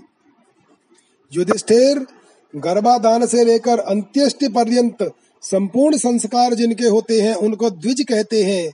उनमें से कुछ तो पूर्वोक्त प्रवृत्ति का मार अनुष्ठान करते हैं और कुछ आगे कहे जाने वाले निवृत्ति मार्ग का निवृत्ति परायण पुरुष इष्ट पूर्त आदि कर्मों से होने वाले समस्त यज्ञों को विषयों का ज्ञान कराने वाले इंद्रियों में हवन कर देता है। इंद्रियों को दर्शन आदि संकल्प रूप, रूप मन में वैकारिक मन को परावाणी में और परावाणी को वर्ण समुदाय में वर्ण समुदाय को अ उ म इन तीन स्वरों के रूप में रहने वाले ओमकार में ओमकार को बिंदु में बिंदु को नाद में, नाद को सूत्रात्मा रूप प्राण में, तथा प्राण को ब्रह्म में लीन कर देता है। वह निवृत्ति निष्ठ ज्ञानी, क्रमशः अग्नि, सूर्य, दिन सायंकाल शुक्ल पक्ष, पूर्णमासी और उत्तरायण के अभिमानी देवताओं के पास जाकर ब्रह्मलोक में पहुँचता है और वहाँ के भोग समाप्त होने पर वह स्थूल उपाधिक विश्व अपनी स्थूल उपाधि को सूक्ष्म में लीन करके सूक्ष्म उपाधिक तेजस हो जाता है। फिर सूक्ष्म उपाधि को कारण में ले करके कारणोपाधिक प्राज्ञ रूप से स्थित होता है। फिर सबके साक्षी रूप से सर्वत्र अनुगत होने के कारण साक्षी के ही स्वरूप में कारणोपाधि का लय करके तुरय रूप से स्थित होता है। इस प्रकार दृश्यों का लय हो जाने पर वह शुद्ध आत्मा रह जाता है। यही मोक्ष पद है। इसे देवयान मार्ग कहते हैं। इस मार्ग से जाना, जाने वाला आत्मोपासक संसार की ओर से निवृत्त होकर क्रमशः एक से दूसरे देवता के पास होता हुआ ब्रह्म लोक में जाकर अपने स्वरूप में स्थित हो जाता है। वह प्रवृत्ति मार्गी के समान फिर जन्म मृत्यु के चक्कर में नहीं पड़ता। ये पितृयान और देवयान दोनों ही वेदोक्त मार्ग हैं, जो शास्त्रीय दृष्टि से इन्हें तत्वतः जान लेता है। वह शरीर में स्थित रहता हुआ भी मोहित नहीं होता। आदावन्ते जनानां सद बहिरन्तः परावरम ज्ञानम ज्ञेयम वचो वाच्यम तमो ज्योतिस्त्वयं स्वयं। आबादितो अपि ह्याभासो यथा वस्तुतया स्मृतः। दुर्घटनत्वा दुर्घटत्वादैन्द्रियकम् दैनिन्द्रियकम् तद्वर्थ विकल्पितम् चित्यादीनामिहार्थानां छाया न कतमापहि न संघातो विकारो अपि न पृथग्गन्नान्वितो मृषा। धातवो अवयवित्वाद् अविद्यमानत्वाच्च तन्मात्रावयवैः विना। न स्युर्ह्यसत्यवयविन्यसन्नवयो वयवो अनन्तः अनन्ततः। स्यात् सादृश्य भ्रमस्तावद् विकल्पे सति वस्तुनः जाग्रत्स्वापौ यथा स्वप्ने तथा विधि निषेधता। पैदा होने वाले शरीरों के पहले भी कारण रूप से और उनका अंत हो जाने पर भी उनकी अवधि रूप से जो स्वयं विद्यमान रहता है, जो भोग रूप से बाहर और भोक्ता रूप से भीतर है, तथा ऊंच और नीच जानना और न जानने का विषय वाणी और वाणी का विषय, अंधकार और प्रकाश आदि वस्तुओं के रूप में जो कुछ भी उपलब्ध होता है, वह सब स्वयं यह तत्व ही है। इसी से मोह उसका स्पर्श नहीं कर सकता।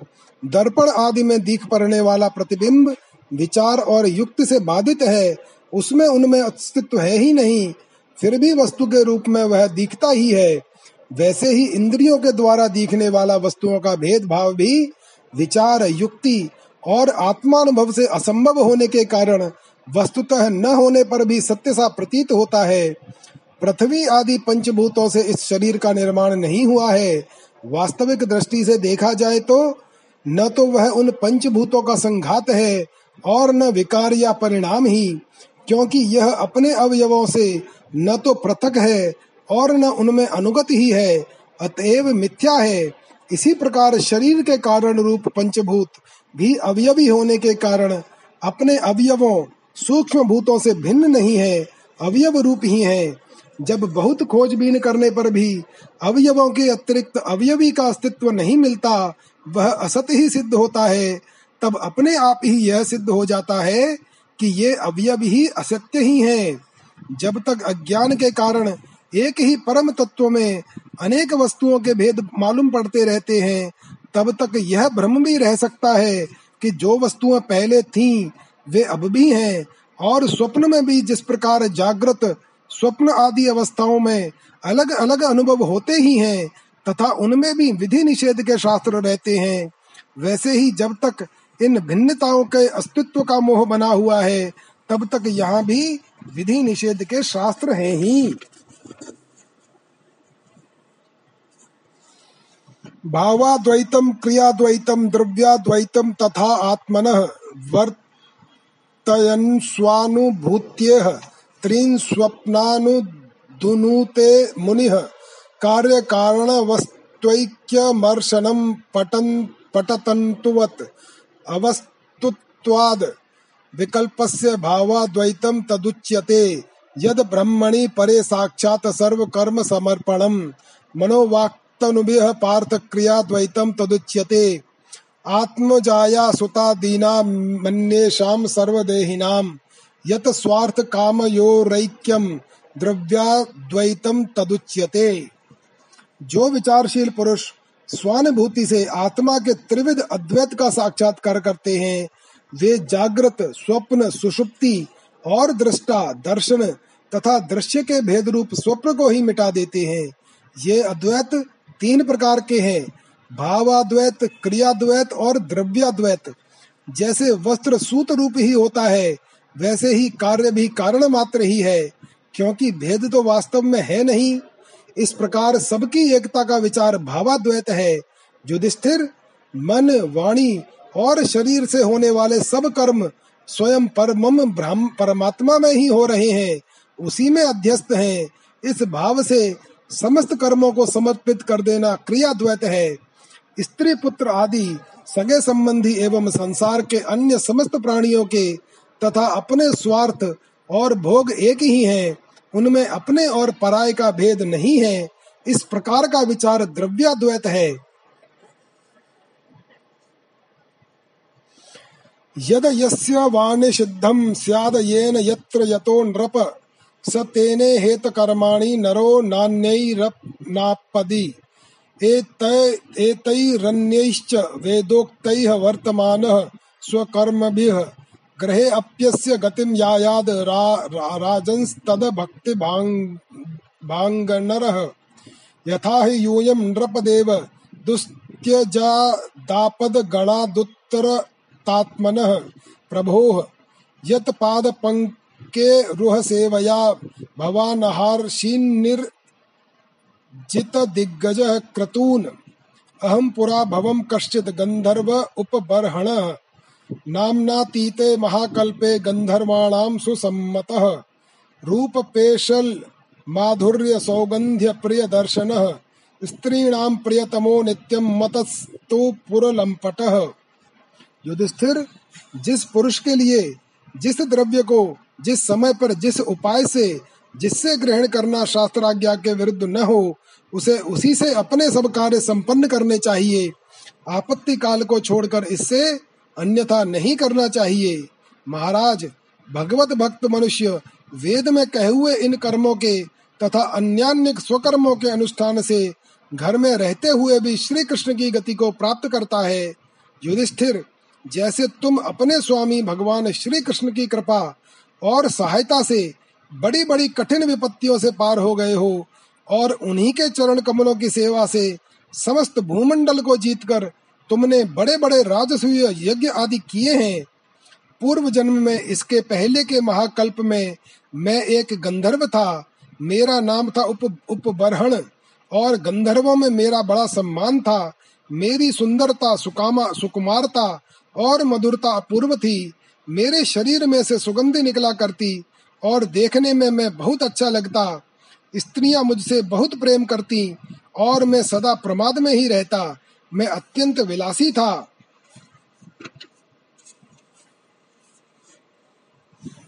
एकदा देवसत्रे तु गन्धर्वाप्सरसां गणाः उपहूता विश्वस्रगिर् स्रग्भिर्हरिगाथोपगायने। अहम च गायंस्तद्विद्वानस्त्रिभिः परिवृत्तो गतः। ज्ञात्वा विश्वसृजस्तन्मे हेलनं शेपुरोजसा याहि त्वं शूद्रतामाशु नष्टश्रीः कृतहेलनः। तावद्यास्यामहं यज्ञे तत्रापि ब्रह्मवादिनाम्। शुश्रूषयानुषङ्गेण प्राप्तो अहं ब्रह्मपुत्रताम्। धर्मस्ते ग्रह मेधियो वर्णितः पापनाशनः। गृहस्थो येन पदवी मंजसा न्यासिना मियात। एक बार देवताओं के यहाँ ज्ञान सत्र हुआ, उसमें बड़े बड़े प्रजापति आए थे। भगवान की लीला का गान करने के लिए उन लोगों ने गंधर्व और अप्सराओं को बुलाया। मैं जानता था कि वह संतों का समाज है, वहाँ भगवान की लीला का ही गान होता है। फिर भी मैं स्त्रियों के साथ लौकिक गीतों का गान करता हुआ उन्मत्त की तरह वहाँ जा पहुँचा। देवताओं ने देखा कि यह तो हम लोगों का अनादर कर रहा है। उन्होंने अपनी शक्ति से मुझे श्राप दे दिया कि तुमने हम लोगों की अवहेलना की है। इसलिए तुम्हारी सारी सौंदर्य संपत्ति नष्ट हो जाए और तुम शीघ्र ही शूद्र हो जाओ। उनके श्राप से मैं दासी का पुत्र हुआ, किंतु उस शूद्र जीवन में किए हुए महात्माओं के सत्संग और सेवा शुश्रूषा के प्रभाव से मैं दूसरे जन्म में ब्रह्मा जी का पुत्र हुआ। संतों की अवहेलना और सेवा का यह मेरा प्रत्यक्ष अनुभव है। संत सेवा से ही भगवान प्रसन्न होते हैं। मैंने तुम्हें गृहस्थों का पाप नाशक धर्म बतला दिया। इस धर्म के आचरण से गृहस्थ भी अनायास ही सन्यासियों को मिलने वाला परम पद प्राप्त कर लेता है। यूयम नृलोके बत भूरि भागा लोकम पुराना मुनयो अभियंती। येषां ग्रहानावसतीति साक्षात् गूढ़ं परम ब्रह्म मनुष्यलिङ्गम् स वा अयं ब्रह्म महद्विमृग्यं कैवल्य निर्वाण सुखानुभूतिः प्रियः सुहृदवः खलु मातुलेय। आत्माह हणीयो विधिकृत गुरुश्च न यस्य साक्षात् भव पद्मजादिभिः रूपं धिया वस्तुतयोपवर्णितम्। मौनेन भक्त्योपशमेन पूजितः। प्रसीदतामेश सात्वताम पतिह युधिष्ठिर, इस मनुष्य लोक में तुम लोगों के भाग्य अत्यंत प्रशंसनीय है, क्योंकि तुम्हारे घर में साक्षात पर ब्रह्म परमात्मा मनुष्य का रूप धारण करके गुप्त रूप से निवास करते हैं। इसी से सारे संसार को पवित्र कर देने वाले ऋषि मुनि बार बार उनका दर्शन करने के लिए चारों ओर से तुम्हारे पास आया करते हैं। बड़े बड़े महापुरुष निरंतर जिनको ढूंढते रहते हैं जो माया के लेश से रहित परम शांत, परमानंदानुभव स्वरूप पर ब्रह्म परमात्मा है, वे तुम्हारे प्रिय हितैषी। मेरे भाई, पूज्य आज्ञाकारी, गुरु और स्वयं आत्मा श्री कृष्ण है। शंकर, ब्रह्म आदि भी अपनी सारी बुद्धि लगाकर वे यह है, इस रूप में उनका वर्णन नहीं कर सके, फिर हम तो कर ही कैसे सकते हैं? हम मौन भक्ति और संयम के द्वारा ही उनकी पूजा करते हैं। कृपया हमारी यह पूजा स्वीकार करके भक्त वत्सल भगवान हम पर प्रसन्न हो। श्री शुक उवाच। इति देवर्षिणा प्रोक्तम निशम्य भरतर्षभः पूजयामास सुप्रीतः कृष्णं च प्रेम विह्वलः कृष्ण पार्थावुपामन्त्र्य पूजितः प्रययो मुनिः। श्रुत्वा कृष्णं परम ब्रह्म पार्थ परम विस्मितः। इति दाक्षायणीनां ते पृथग्वंशाः प्रकीर्तिताः। देवासुर मनुष्याद्या लोका यत्र चराचराः। श्री सुखदेव जी कहते हैं, परीक्षित, देवर्षि नारद का यह प्रवचन सुनकर यादा राजा युधिष्ठिर को अत्यंत आनंद हुआ। उन्होंने प्रेम विवल होकर देवर्षि नारद और भगवान श्री कृष्ण की पूजा की। देवर्षि नारद भगवान श्री कृष्ण और यादा युधिष्ठिर से विदा लेकर और उनके द्वारा सत्कार पाकर चले गए। भगवान श्री कृष्ण ही पर ब्रह्म है। यह सुनकर युधिष्ठिर के आश्चर्य की सीमा न रही। परीक्षित, इस प्रकार मैंने तुम्हें दक्ष पुत्रियों के वंशों का अलग अलग वर्णन सुनाया। उन्हीं के वंश में देवता, असुर, मनुष्य आदि और संपूर्ण चराचर की सृष्टि हुई है।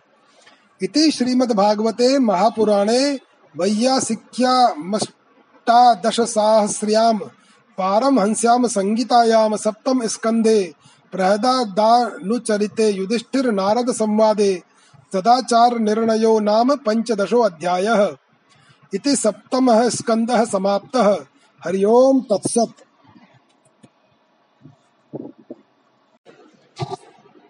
ओम नमो भगवते वासुदेवाय।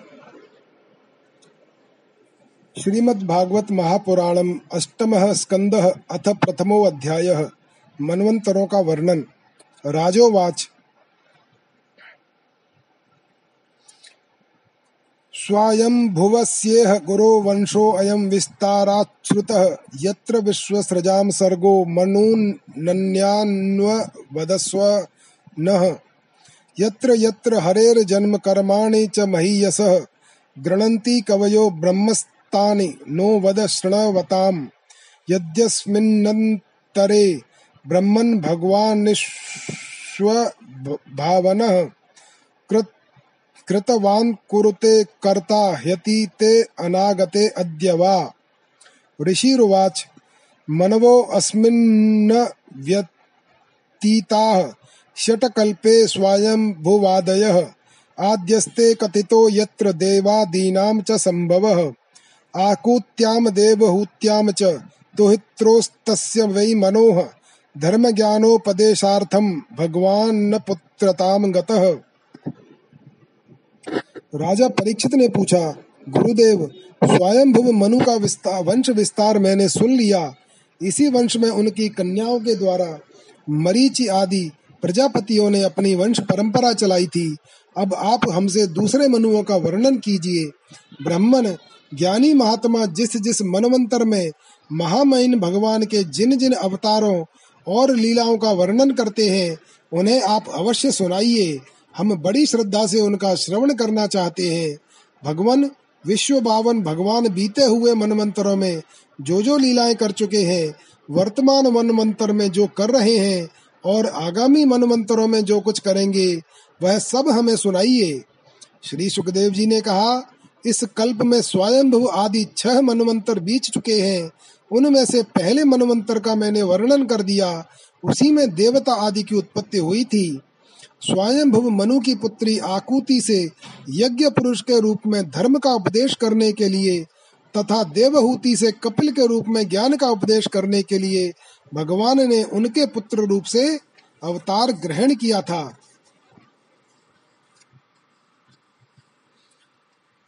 कृतं पुरा भगवतः कपिलस्यानुवर्णितम् आखा आख्यास्ये भगवान यज्ञो यच्चकार कुरुद्वः।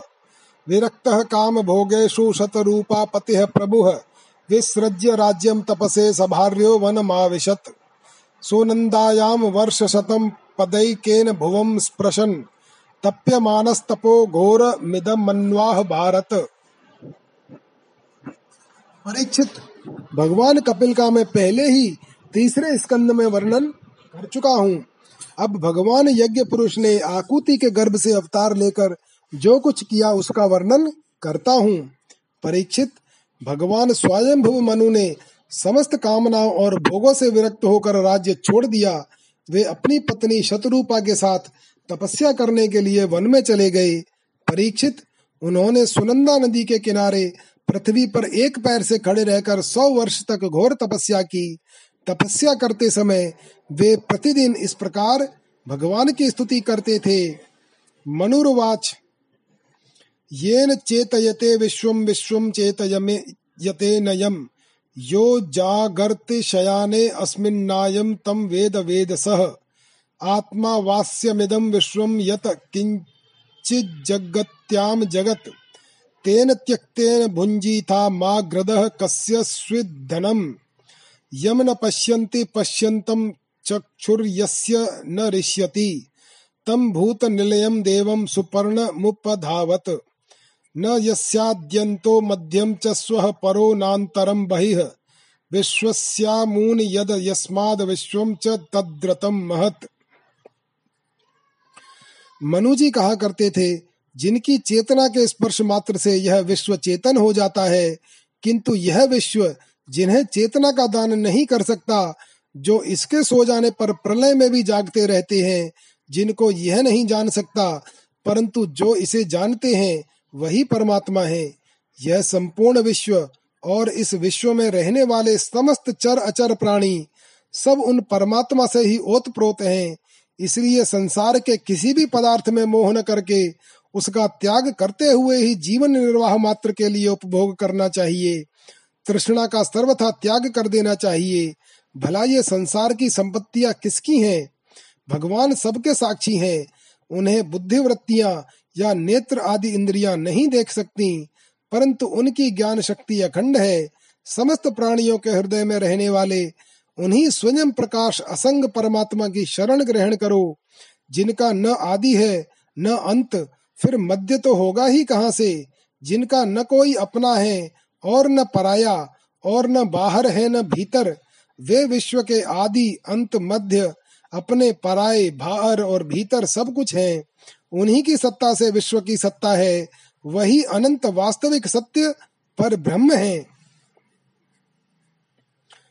स विश्वकाय पुरुहूत ईश सत्य स्वयं ज्योतिरिज पुराण। दत्ते अस्य जन्माद्य जया आत्मशक्त्या ताम विद्योदस्य निरीह आस्ते। अथाग्रे ऋषय कर्माणि हन्ते अकर्म हेतवे इह मानो हि पुरुष प्रायो अनीहाम प्रपद्यते। ईहते भगवान, भगवानीशो, न हि तत्र विसज्जते आत्मलाभेन पूर्णार्थो नावसीदन्ति ये अनुतम। तमीहमानं निरहङ्कृतं बुधं निराशिषं पूर्णमनन्यचोदितं नृन् वर्तं संस्थितं प्रभुम प्रपद्ये अखिल धर्म भावनम वही परमात्मा विश्व रूप है, उसके, उनके अनंत नाम है। वे सर्वशक्तिमान, सत्य, सर्व, स्वयं प्रकाश, अजन्मा और पुराण पुरुष हैं। वे अपनी माया शक्ति के द्वारा ही विश्व सृष्टि के जन्म आदि को स्वीकार कर लेते हैं और अपनी विद्या शक्ति के द्वारा उसका त्याग करके निष्क्रिय सत्य स्वरूप मात्र रहते हैं। इसी से ऋषि मुनि नैश कर्म में स्थित अर्थात ब्रह्म से एकत्व प्राप्त करने के लिए पहले कर्म योग का अनुष्ठान करते हैं। प्रायः कर्म करने वाला पुरुष ही अंत में निष्क्रिय होकर कर्मों से छुट्टी पा लेता है। यो तो सर्वशक्तिमान भगवान भी कार्य कर्म करते हैं, परंतु वे आत्मलाभ से पूर्ण काम होने के कारण उन कर्मों में आसक्त नहीं होते। अतः उन्हीं का अनुसरण करके अनासक्त रहकर कर्म करने वाले भी कर्म बंधन से मुक्त ही रहते हैं। भगवान ज्ञान स्वरूप हैं, इसलिए उनमें अहंकार का लेश भी नहीं है। वे सर्वतः परिपूर्ण हैं, इसलिए उन्हें किसी वस्तु की कामना नहीं है। वे बिना किसी की प्रेरणा से स्वच्छंद रूप से ही कर्म करते हैं। वे अपनी ही बनाई हुई मर्यादा में स्थित रहकर अपने कर्मों के द्वारा मनुष्यों को शिक्षा देते हैं। वे ही समस्त धर्मों के प्रवर्तक और उनके जीवन दाता हैं। मैं उन्हीं प्रभु की शरण में हूँ। श्री शुक उवाच। इति मंत्रोपनिषदम व्याहरन्तं समाहितं दृष्ट्वा सुरा यातुधाना जग्धूमभ्यद्रवन् क्षुदा तांस्तथा वसितान् वीक्ष्य यज्ञः सर्वगतो हरिः। यामैः परिवृत्तो देहैः। देवैः हत्वा शासत त्रिविष्टपम। श्री सुखदेव जी कहते हैं, परीक्षित, एक बार स्वयंभुव मनु एकाग्र चित्त से इस मंत्रमय उपनिषद स्वरूप श्रुति का पाठ कर रहे थे। उन्हें नींद में अचेत होकर बर बढ़ाते जान, भूखे, असुर और राक्षस खा डालने के लिए उन पर टूट पड़े। यह देखकर अंतर्यामी भगवान यज्ञ पुरुष अपने पुत्र याम नामक देवताओं के साथ वहाँ आए। उन्होंने उन खा जानने के खा डालने के निश्चय से आए हुए असुरों का संहार कर डाला और फिर वे इंद्र के पद पर प्रतिष्ठित होकर प्रतिष्ठित होकर स्वर्ग का शासन करने लगे।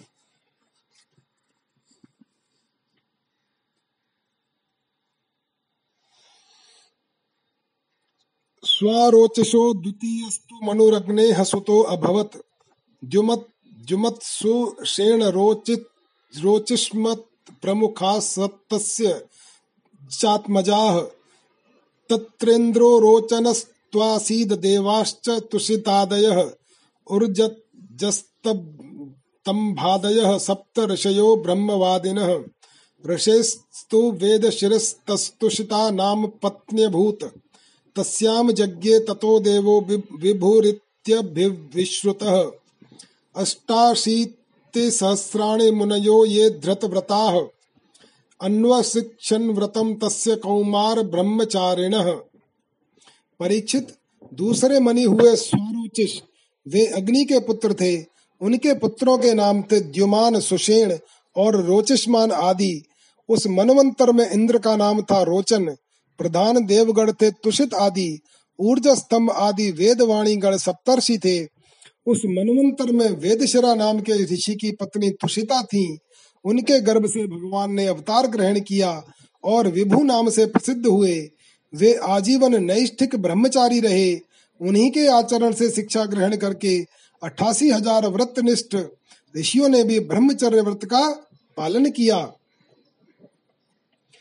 तृतीय उत्तमो नाम प्रिय व्रत सुतो मनु पवन सृंजयो यज्ञ होत्राद्यास्तत्सुता नृप वशिष्ठ तनया सप्त ऋषय प्रमदादय। सत्या वेद श्रुता भद्रा देवा इंद्रस्तु सत्यजित। धर्मस्य सूनरतायाम तो भगवान पुरुषोत्तम। सत्यसेन इति ख्यातो जातः सत्यव्रतैः सह। सो अनृत व्रत दुशीला नसतो यक्ष राक्षसान भूतद्रोहो भूतगणास्त्ववधीत सत्यजित सखः तीसरे मनु थे उत्तम। वे प्रिय व्रत के पुत्र थे। उनके पुत्रों के नाम थे पवन, संजय, यज्ञहोत्र आदि। उस मनवंतर में वशिष्ठ जी के प्रमद आदि सात पुत्र सप्तर्षि थे। सत्य वेद श्रुत और भद्र नामक देवताओं के प्रधान गण थे। और इंद्र का नाम था सत्यजित। उस समय धर्म की पत्नी सुनरता के गर्भ से पुरुषोत्तम भगवान ने सत्यसेन के नाम से अवतार ग्रहण किया था। उनके साथ सत्यव्रत नाम के देवगण भी थे। उस समय के इंद्र सत्यजित के सखा बनकर भगवान ने असत्य परायण दुष्शील और दुष्ट यक्षों, राक्षसों एवं जीवद्रोही भूत गणों का संहार किया। चतुर उत्तम भ्राता मनुर्नाम्ना च तामसः, प्रथुः ख्यातिर्नरः, केतुरित्याद्या दश सत्यका हरयो वीरा देवास्त्रिशिख ईश्वरः। ज्योतिर्धामादयः सप्त ऋषयस्तामसे अन्तरे। देवा वै नाम विधृतेस्तनया नृप। नष्टाः कालेन यैः वेदा विधृताः स्वेन तेजसा। तत्रापि जज्ञे भगवान हरिण्याम हरिमेधसः। हरिरित्या हर्तो येन गजेंद्रो मोचितो ग्रहात चौथे मनु का नाम था तामस। वे तीसरे मनु उत्तम के सगे भाई थे। उनके प्रथु ख्याति, नर, केतु इत्यादि दस पुत्र थे। सत्यक हरि और वीर नामक देवताओं के प्रधान गण थे। इंद्र का नाम था त्रिशिक उस मनमंत्र में ज्योतिर्धाम आदि सप्तर्षि थे। परीक्षित उस तामस नाम के मनमंत्र में विधृति के पुत्र वैधृति नाम के और भी देवता हुए, उन्होंने समय के फेर से नष्ट प्राय वेदों को अपनी शक्ति से बचाया था। इसीलिए वे वैधृति कहा कहलाए। इस मनवंतर में हरि मेधा ऋषि की पत्नी हरिणी के गर्भ से हरि के रूप में भगवान ने अवतार ग्रहण किया। इसी अवतार में उन्होंने ग्राह से गजेंद्र की रक्षा की थी। राजोवाच बादरायण एतत् ते श्रोतुमिच्छामहे वयं। हरिर्यथा गजपतिं ग्राहग्रस्त ममु मुचत। तत्कथा सुमहत पुण्यम धन्यम स्वस्त्ययनम शुभम। यत्र यत्रोत्तम श्लोको भगवान गीयते हरिः। सूत उवाच, परीक्षितैवं स तु बादरायणिः प्रायोपविष्टेन कथासु चोदितः। उवाच विप्राह प्रतिनन्द्य। पार्थिवम मुदा मुनीनाम सदस्य स्म शृणवताम। राजा परीक्षित ने पूछा, मुनिवर, हम आपसे यह सुनना चाहते हैं कि भगवान ने गजेंद्र को ग्राह के फंदे से कैसे छुड़ाया था? सब कथाओं में वही कथा, परम पुण्यमय, प्रशंसनीय, मंगलकारी और शुभ है, जिसमें महात्माओं के द्वारा गान किए हुए भगवान श्री हरि के पवित्र यश का वर्णन रहता है। सूत जी कहते हैं शौनक आदि ऋषियों राजा परीक्षित आमरण अनशन करके कथा सुनने के लिए ही बैठे हुए थे। उन्होंने जब श्री सुखदेव जी महाराज को इस प्रकार कथा कहने के लिए प्रेरित किया, तब वे बड़े आनंदित हुए और प्रेम से परीक्षित का अभिनंदन करके मुनियों की भरी सभा में कहने लगे। इति श्रीमद्भागवते महापुराणे पारमहंस्याम संगीतायाम अष्टम स्कंधे मनवंतानुचरिते प्रथमो अध्यायः। अथ द्वितीय अध्याय। ग्राह के द्वारा गजेंद्र का पकड़ा जाना। श्री शुक उवाच। आसीत गिरिवरो राजंस्त्रिकूट इति विश्रुतः। क्षीरोदेनावृत्तः श्रीमान्यो जनायुतमुच्छ्रितः। तावता विस्तृतः पर्यकत्रिभिः शृङ्गैः पयोनिधिं दिशः खं रोचयन्नास्ते रौप्याय सहिरण्मयेः अन्यश्च ककुबः सर्वा रत्नधातुविचित्रतैः नानाद्रुमलता गुल्मैः निर्घोषैः, निर्जराम्भसाम् स चावनिज्यमानाघ्रिः समन्तात् पयुर्मिभिः, करोतु श्यामलां भूमिं हरिन् मरकताश्मभिः। श्री सुखदेव जी ने कहा, परीक्षित क्षीर सागर में त्रिकूट नाम का एक प्रसिद्ध सुंदर एवं श्रेष्ठ पर्वत था। वह दस हज़ार योजन ऊँचा था। उसकी लंबाई चौड़ाई भी चारों ओर इतनी ही थी। उसके चांदी, लोहे और सोने के तीन शिखरों की छटा से समुद्र दिशाएँ और आकाश जगमगाते रहते थे। और भी उसके कितने ही शिखर ऐसे थे जो रत्नों और धातुओं की रंग बिरंगी छटा दिखाते हुए सब दिशाओं को प्रकाशित कर रहे थे। उनमें विविध जाति के वृक्ष, लताएँ और झाड़ियाँ थीं। झरनों की झरझर से वह गुंजायमान होता रहता था। सब ओर से समुद्र की लहरें आ आकर उस पर्वत के निचले भाग से टकराती। उस समय ऐसा जान पड़ता मानो, वे पर्वत राज के पाँव पखार रही हों। उस पर्वत के हरे पन्ने के पत्थरों से वहाँ की भूमि ऐसी सांवली हो गई थी, जैसे उस पर हरी भरी दूब रग रही हो।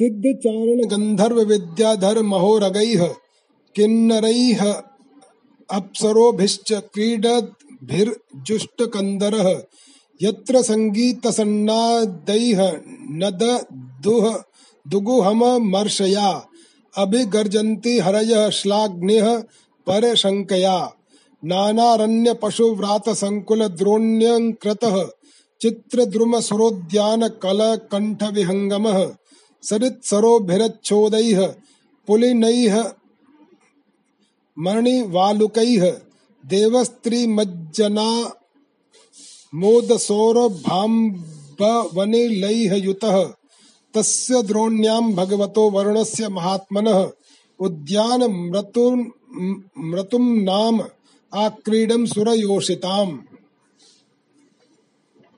उसकी कंदराओं में सिद्ध चारण, गंधर्व, विद्याधर, नाग, किन्नर और अप्सराएँ आदि विहार करने के लिए प्रायः बने ही रहते थे। जब उसके संगीत की ध्वनि चट्टानों से टकराकर गुफाओं में प्रतिध्वनित होने लगती थी, तब बड़े बड़े गर्वीले सिंह उसे दूसरे सिंह की ध्वनि समझकर सह न पाते और अपनी गर्जना से उसे दबा देने के लिए और ज़ोर से गर्जने लगते थे। उस पर्वत की तलहटी तरह तरह के जंगली जानवरों के झुंडों से सुशोभित रहती थी।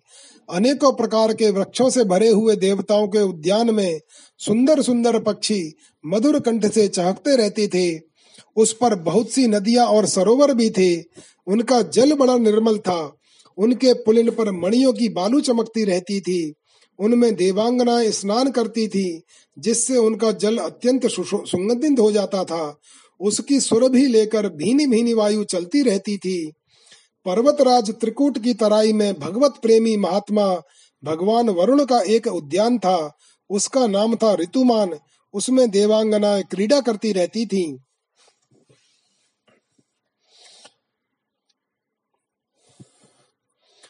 सर्वतो अलङ्कृतं दिव्यैः नित्यं पुष्पफलद्रुमैः मन्दारैः पारिजातैश्च पाटलाशोकचम्पकैः चूतैः प्रियालैः पनसैराः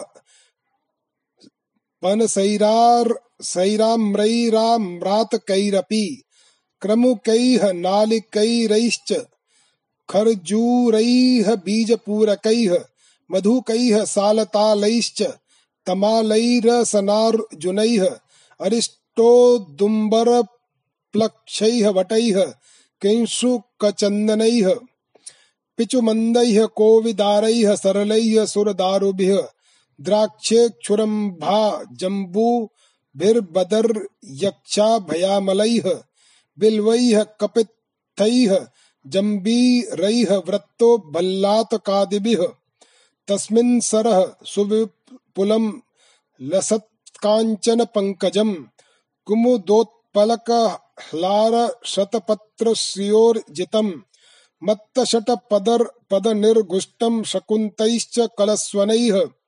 हंसकारण्डवाकीर्णं चक्राह्वै सारसैरपि जलकुक्कुटकोयदिष्टिदात्यूह कुलकूजितम्। उसमें सब और ऐसे दिव्य वृक्ष शोभायमान थे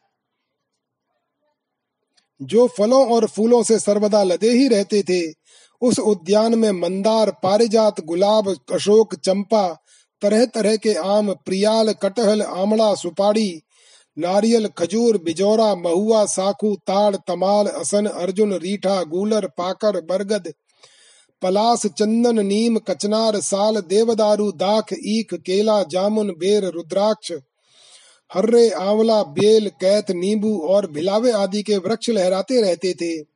उस उद्यान में एक बड़ा भारी सरोवर था। उसमें सुनहले कमल खिल रहे थे। और भी विविध जाति के कुमद, उत्पल, कल्हार, शतदल आदि कमलों की अनूठी छटा छिटक रही थी। मतवाले भौरे गूंज रहे थे। मनोहर पक्षी कलरव कर रहे थे। हंस, कारंडव, चक्रवाक और सारस दल के दल भरे हुए थे। पंडुब्बी बथक और पपीहे कूद रहे थे।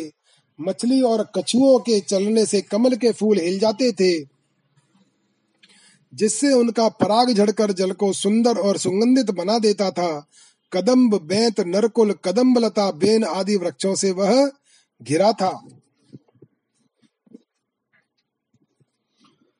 मत्स्य कच्छप संचार चलत पद्मरज पय, कदम्ब, वेत सन, लीन पवंजुल कैर वृत्तम कुंदैः कुरबकाशोकैः शिरीषैः कुटजैङ्गुदैः, कुब्जकैः स्वर्णयूथिभिर्नागपुन्नागजातिभिः मल्लिकाशत्पत्रैश्च माधवीजालकादिभिः, शोभितं तीरजैश्चान्यैः नित्य नित्यर्तुभिरलं द्रुमैः। तत्रैकदा तद्गिरिकाननाश्रयः करेणुभिर्वारणयूथपश्चरन्। सकण्टकान् कीचक वेणु वेत्रवद विशाल गुल्मम प्ररुजन्वन्वस्पतीन्। यद गन्धमात्राधरयो गजेन्द्रा, व्याघ्रादयो व्यालमृगाः सखड्गाः महोरगाश्चापि भयाद द्रवन्ति।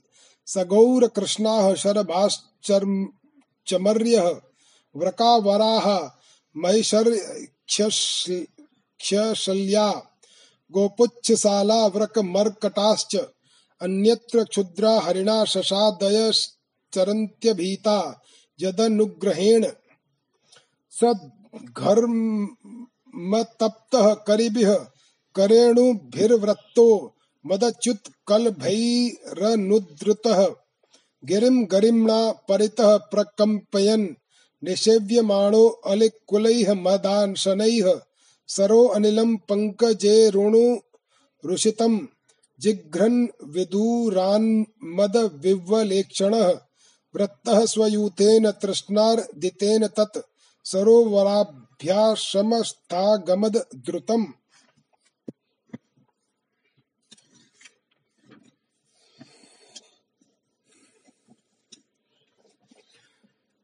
कुंद कुर्बक, अशोक सिरस, वन मल्लिका, लिसोड़ा, हरिसिंगार सोन जूही नाग, पुन्नाग, जाति, मल्लिका, शतपत्र, माधवी और मोगरा आदि सुंदर सुंदर पुष्प वृक्ष एवं तट के दूसरे वृक्षों से भी जो प्रत्येक ऋतु में हरे भरे रहते थे, वह सरोवर शोभायमान रहता था।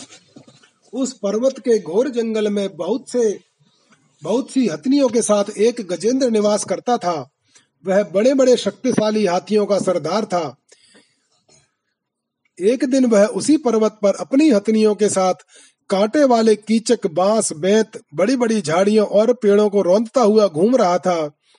उसकी गंध मात्र सिंह, हाथी, बाघ, गेंडे आदि हिंस्र जंतु, नाग तथा काले गोले शरब और चमरी गाय आदि डरकर भाग जाया करते थे।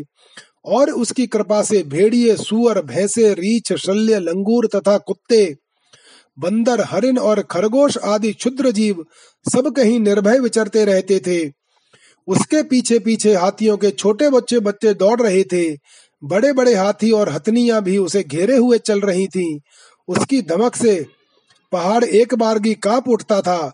उसके गंड स्थल से तपकते हुए मद का पान करने के लिए साथ साथ भौरे उड़ते जा रहे थे। मद के कारण उसके नेत्र विवल हो रहे थे। बड़े ज़ोर की धूप थी, इसलिए वह व्याकुल हो गया और उसे तथा उसके साथियों को प्यास भी सताने लगी। उस समय दूर से ही कमल के पराग से सुवासित वायु की गंध सूंघ कर वह उसी सरोवर की ओर चल पड़ा, जिसकी शीतलता और सुगंध लेकर वायु आ रही थी। थोड़ी ही देर में वेग से चलकर वह सरोवर के तट पर जा पहुँचा।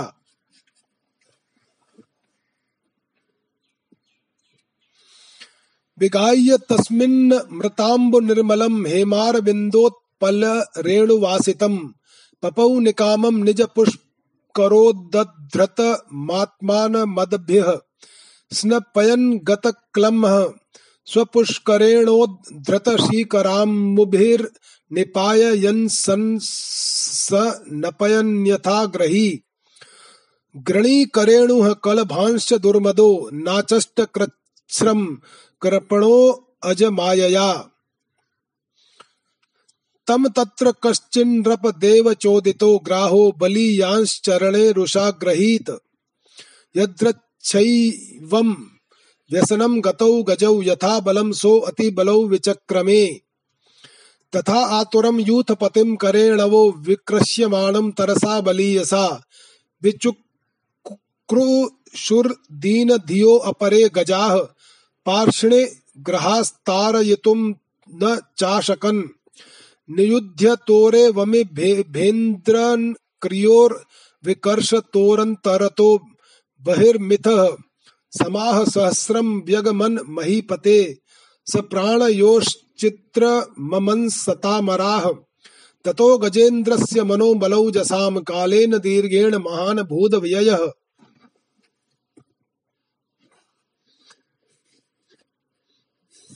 उस सरोवर का जल अत्यंत निर्मल एवं अमृत के समान मधुर था।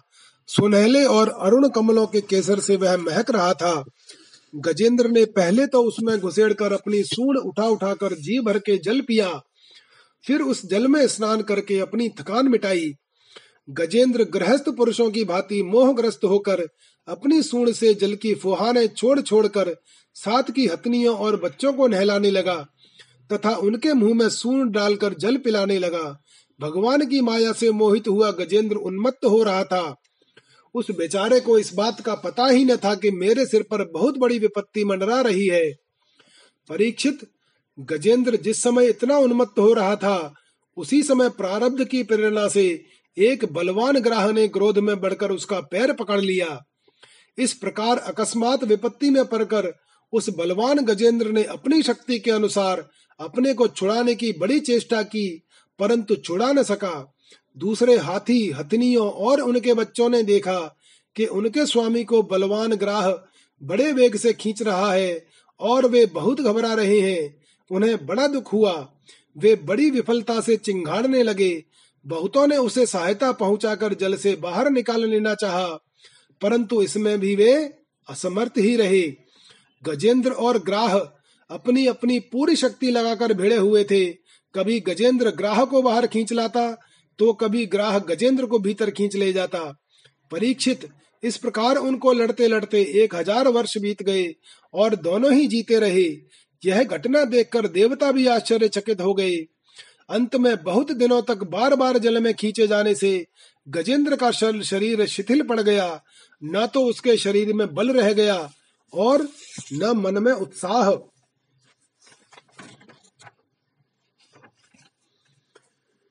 विक्रश्यमाणस्य जले अवसीदतो विपर्ययो अभूत सकलम जलौकसः। इत्थम गजेन्द्रः स यदा अप, यदा आप संकटम प्राणस्य देहि विवशो यद्रच्छया। अपारयन् अपारयन्नात्म विमोक्षणे चिरम। दध्या विमाम बुद्धिमथाभ्यपद्यत। न मामिमे ज्ञातय आतुरम गजाः। कुतः करिण्यः प्रभवन्ति मोचितुम्। ग्राहेण पाशेन विधु तुरावृत्तोऽप्यहं च तम यामि परम्परायणम्।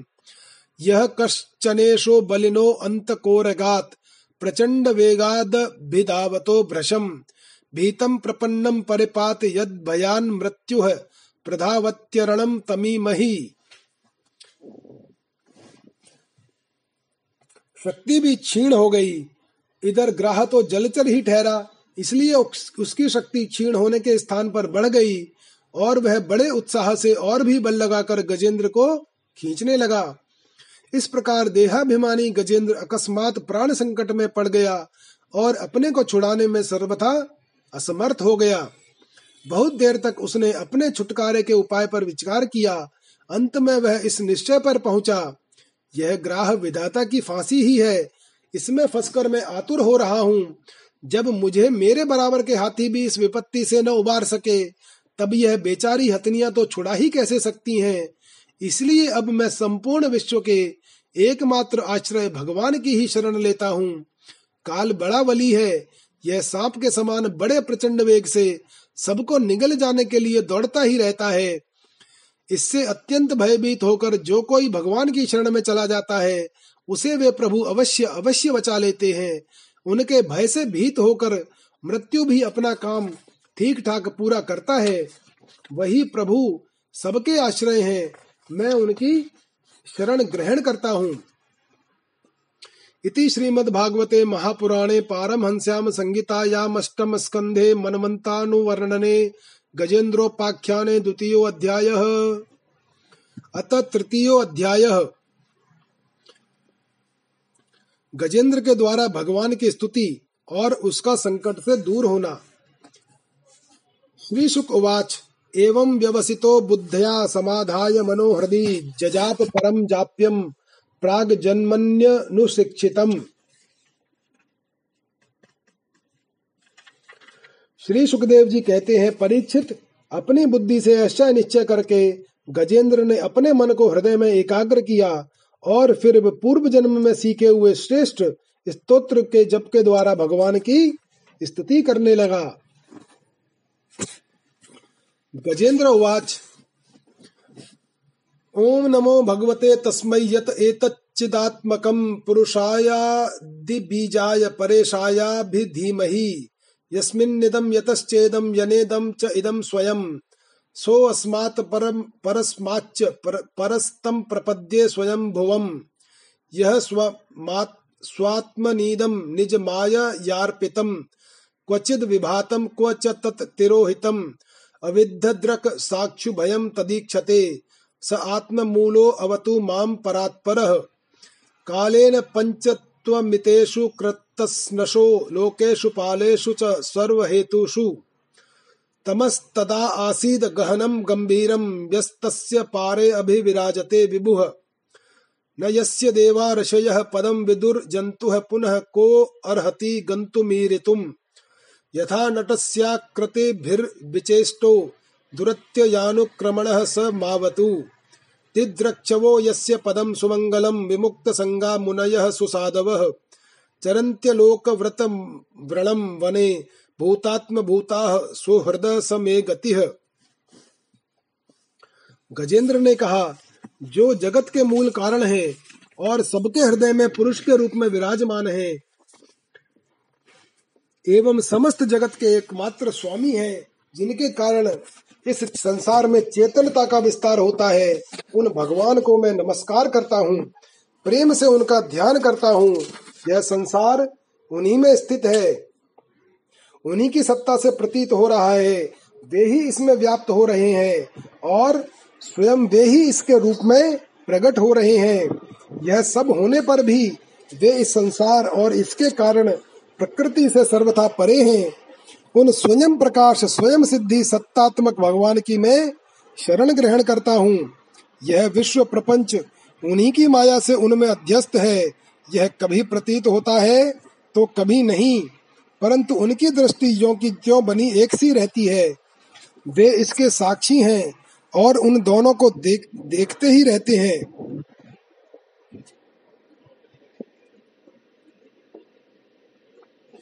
वे सबके मूल हैं और अपने मूल भी वही हैं। कोई दूसरा उनका कारण नहीं है। वे ही समस्त कार्य और कारणों से अतीत प्रभु, मेरी रक्षा करें। प्रलय के समय लोक, लोकपाल और इन सब के कारण संपूर्ण रूप से नष्ट हो जाते हैं। उस समय केवल अत्यंत घना और गहरा अंधकार ही अंधकार रहता है। परंतु अनंत परमात्मा उससे सर्वथा परे विराजमान रहते हैं। वे ही प्रभु मेरी रक्षा करें। उनकी लीलाओं का रहस्य जानना बड़ा कठिन है। वे नटकी भांति अनेकों वेश धारण करते हैं। उनके वास्तविक स्वरूप को न तो देवता जानते हैं और न ऋषि ही। फिर दूसरा ऐसा कौन प्राणी है जो वहाँ तक जा सके और उसका वर्णन कर सके? वे प्रभु मेरी रक्षा करें, जिनके परम मंगलमय स्वरूप का दर्शन करने के लिए महात्मा गण संसार की समस्त आसक्तियों का परित्याग कर देते हैं।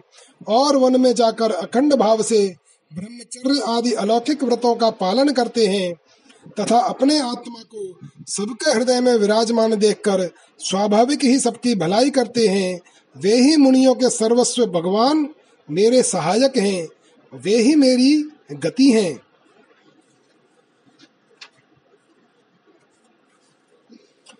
न विद्यते यस्य च जन्म कर्म वा न नाम गुण दोष एव वा। तथापि लोकाप्य य संभवाय यः, स्वमायया तान्यनुकालम रक्षति तस्मै नमः परेशाय ब्रह्मणे अनंत शक्तये अरूपायोरु रूपाय नम आश्चर्य कर्मणे नम आत्म प्रदीपाय साक्षिणे परमात्मने, नमो गिराम विदुराय मनस् मनसश्चेतसामपि। सत्वेन प्रतिलभ्ययाय। नैष्कर्म्येण विपश्चिता। नमः कैवल्यनाथाय निर्वाण सुख संविदे नमः शांताय घोराय मूढ़ाय गुणधर्मिणे।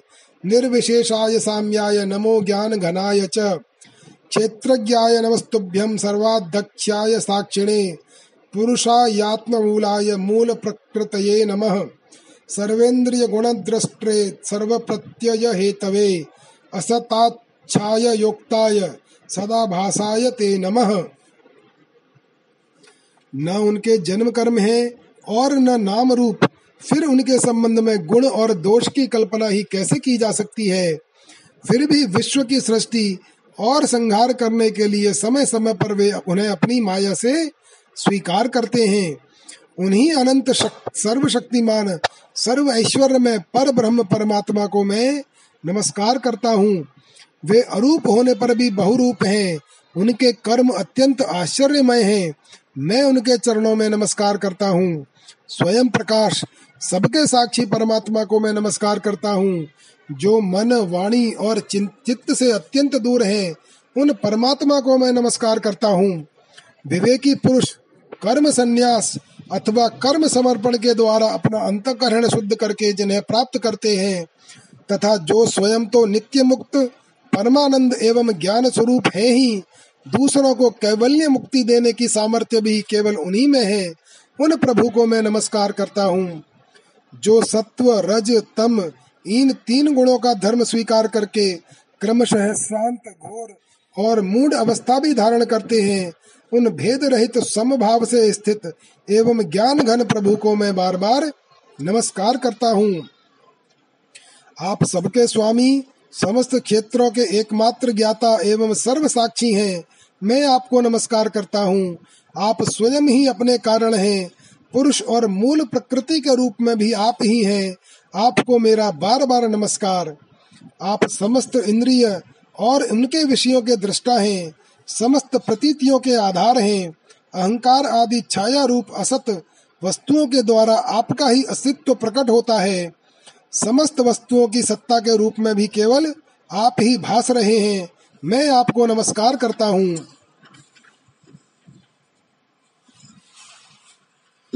नमो नमस्ते, अखिल कारणाय, निष्कारणाय, अद्भुत कारणाय, सर्वा, सर्वाग मामनाय, महावर्णवाय, नमो अपवर्गाय, परायणाय, गुणा गुणारण छन्न चिदूष्म पाय तक्षोभ विस्फूर्जित मानसाय, नैष कर्म्य भावेन विवर्जिता गम स्वयं प्रकाशाय।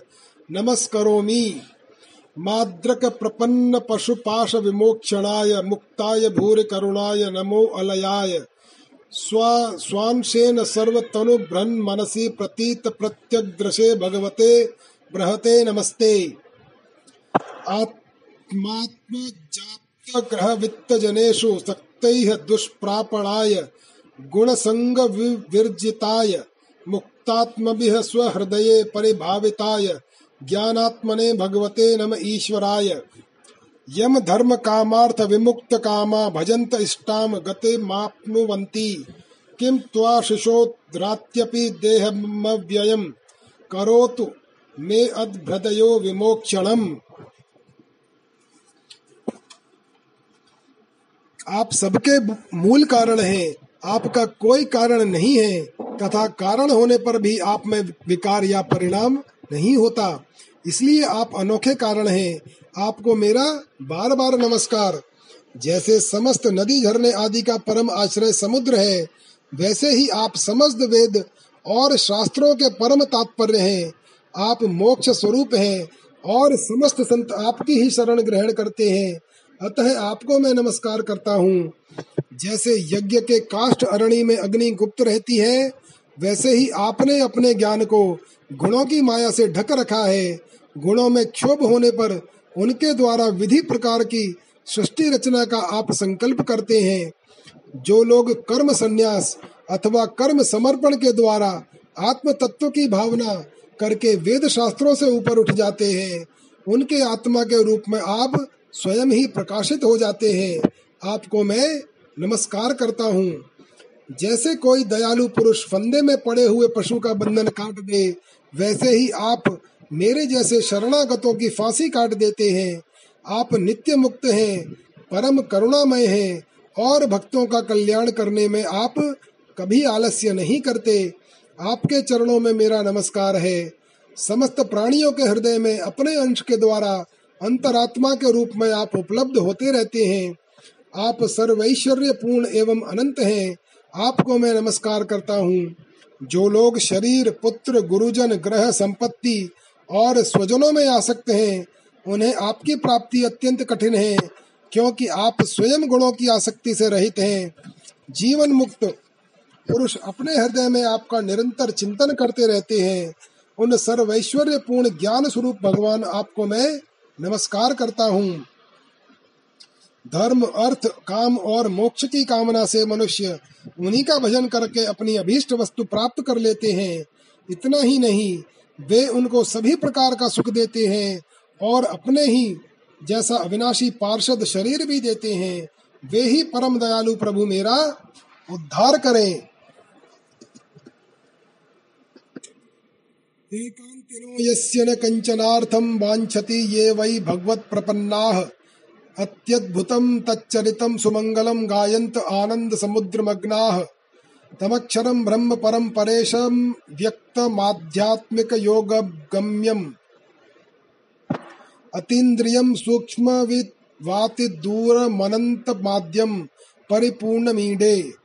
यस्य ब्रह्मादयो देवा वेदा लोकाश्चराचराः नाम रूप विभेदेन फलज्ञा च कलया कृताः। यथार्चिषो अग्ने सवितुर्गभस्तयो निर्यान्ति संयान्त्य सकृत स्वरोचिषि तथा यतो अयम गुण संप्रवाहो बुद्धिर्मनः खाने शरीर सर्गाः स वै न देवासुर मर्त्य तिर्यंग न स्त्री न षंडो न पुमान न जंतु है नायम गुण कर्म न सन्न चासन, निषेध शेषो जयता दशेष जिजी विषे नाह मिहा मोया, किमंतर बहिश्चावृत्तये भयोन्या। इच्छामि कालेन यस्य विप्लवस्तस्यात्म लोकावरणस्य मोक्षम।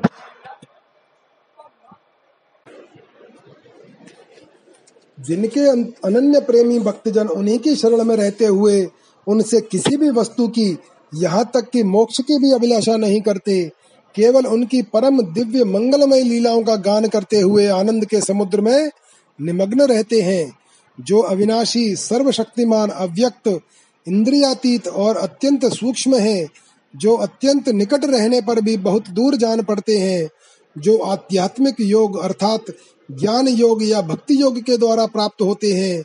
उन्हीं आदि पुरुष अनंत एवं परिपूर्ण पर ब्रह्म परमात्मा की मैं स्तुति करता हूँ। जिनकी अत्यंत छोटी कला से, अनेकों नाम रूप के भेद भाव से युक्त ब्रह्मा आदि देवता, वेद और चराचर लोगों की सृष्टि हुई है। जैसे धधकती हुई आग से लपटे और प्रकाशमान सूर्य से उनकी किरणें बार बार निकलती और लीन होती रहती हैं। वैसे ही जिन स्वयं प्रकाश परमात्मा से बुद्धि, मन, इंद्रिय और शरीर जो गुणों के प्रभाव रूप हैं बार बार प्रकट होते तथा लीन हो जाते हैं, वे भगवान न देवता हैं और न असुर। वे मनुष्य और पशु पक्षी भी नहीं हैं, न वे स्त्री हैं, न पुरुष और न नपुंसक। वे कोई साधारण या असाधारण प्राणी भी नहीं है, न वे गुण हैं और न कर्म, न कार्य हैं और न तो कारण ही। सबका निषेध हो जाने पर जो कुछ बचा रहता है, वही उनका स्वरूप है, तथा वे ही सब कुछ है। वे ही परमात्मा मेरे उद्धार के लिए प्रकट हो। मैं जीना नहीं चाहता। यह हाथी की योनि, बाहर और भीतर, सब ओर से अज्ञान रूप आवरण के द्वारा ढकी हुई है। इसको रखकर करना ही क्या है? मैं तो आत्म प्रकाश को ढकने वाले उस अज्ञान रूप आवरण से छूटना चाहता हूँ, जो काल कर्म से अपने आप को नहीं छूट सकता, जो केवल भगवत कृपा एवं तत्व ज्ञान के द्वारा ही नष्ट होता है। सो अहम विश्व सृजम विश्व विश्व विश्ववेदसम विश्वात्मा नमजम ब्रह्मम प्रणतो अस्मे परम पदम योगरंधित कर्माणो हृदय योग विभावते योगिनो यम प्रपश्यन्ति योगेशम तम नतो असम्यहम नमो नमस्तुभ्यं सह्यवेगशक्तित्रायाखिल धीगुणाय प्रपन्नपालाय दुरन्तशक्तये कदिद्रिं, कदिन्द्रियाणामनवाप्यवर्तमने।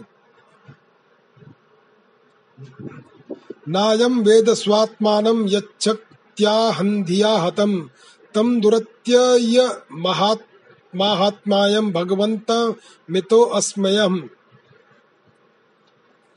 इसलिए मैं उन पर ब्रह्म परमात्मा के शरण में हूँ, जो विश्व रहित होने पर भी विश्व के रचयिता और विश्व स्वरूप हैं, साथ ही जो विश्व की अंतरात्मा के रूप में विश्व रूप सामग्री से कीड़ा भी करते रहते हैं, उन अजन्मा परम पद स्वरूप ब्रह्मा को मैं नमस्कार करता हूँ। योगी लोग योग के द्वारा कर्म कर्म वासना और कर्म फल को भस्म करके अपने योग शुद्ध हृदय में जिन योगेश्वर भगवान का साक्षात्कार करते हैं, उन प्रभु को मैं नमस्कार करता हूँ।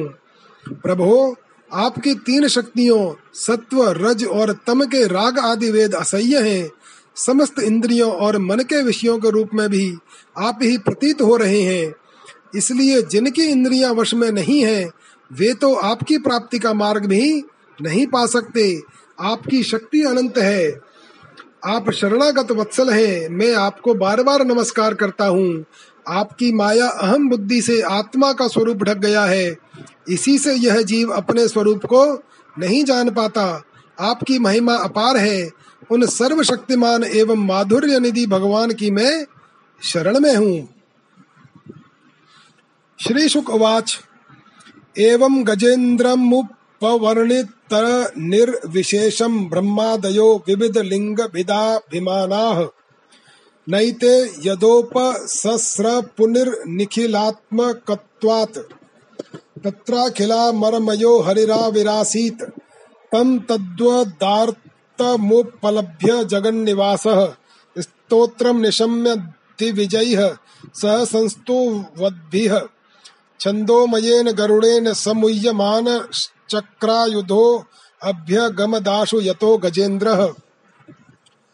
सुवन्तः सरस्योरुबलेन गृहीत आर्तो दृष्ट्वा गुरुत्मति हरिं ख उपात्त चक्रम् उत्क्षिप्य साम्बुजकरं गिरिमाह कृच्छान्नारायणाखिल गुरो भगवन् नमस्ते। तमवीक्ष्य पीडितमजः सहसावतीर्य सग्राहमाशु सरसः कृपयोज्जहार ग्राहाद विपाटित मुखादरिण्या गजेन्द्रम् सम्पश्यताम् हरिरमु मुचदुस्त्रियाणाम। श्री सुखदेव जी कहते हैं, परीक्षित गजेंद्र ने बिना किसी भेदभाव से, निर्विशेष रूप से भगवान की स्तुति की थी, इसलिए भिन्न भिन्न नाम और रूप को अपना स्वरूप मानने वाले ब्रह्मा आदि देवता उसकी रक्षा करने के लिए नहीं आए। उस समय सर्वात्मा होने के कारण सर्वदेव स्वरूप स्वयं भगवान श्री हरि प्रकट हो गए। विश्व के एकमात्र आधार भगवान ने देखा कि गजेंद्र अत्यंत पीड़ित हो रहा है। अतः उसकी स्तुति सुनकर वेदमय गरुण पर सवार होकर चक्रधारी भगवान बड़ी शीघ्रता से वहाँ के लिए चल पड़े, जहाँ गजेंद्र अत्यंत संकट में पड़ा हुआ था। उनके साथ स्तुति करते हुए देवता भी आए। सरोवर के भीतर बलवान ग्रह ने गजेंद्र को पकड़ रखा था और वह अत्यंत व्याकुल हो रहा था। जब उसने देखा कि आकाश में गरुण पर सवार होकर हाथ में चक्र लिए भगवान श्रीहरि आ रहे हैं, तब अपने सूंड में कमल का एक सुंदर पुष्प लेकर उसने ऊपर को उठाया और बड़े कष्ट से बोला, नारायण जगत गुरु भगवान आपको नमस्कार है। जब भगवान ने देखा कि गजेंद्र अत्यंत पीड़ित हो रहा है तब वे एक बार भी गरुण को छोड़कर कूद पड़े और कृपा करके गजेंद्र के साथ भी ग्राह को भी बड़ी शीघ्रता से सरोवर से बाहर निकाल लाए। फिर सब देवताओं के सामने ही भगवान श्री हरि ने चक्र से ग्रह का मुँह फाड़ डाला और गजेंद्र को छुड़ा लिया। इति श्रीमद्भागवते महापुराणे पारमहंस्याम संहितायाम अष्टम स्कंधे गजेंद्र मोक्षणे तृतीयो अध्याय। अथ चतुर्थो अध्याय। गज और ग्राह का पूर्व चरित्र और उनका उद्धार। श्री सुख उवाच तदा देवर्ष गंधर्वा ब्रह्मोशान पुरोगमा।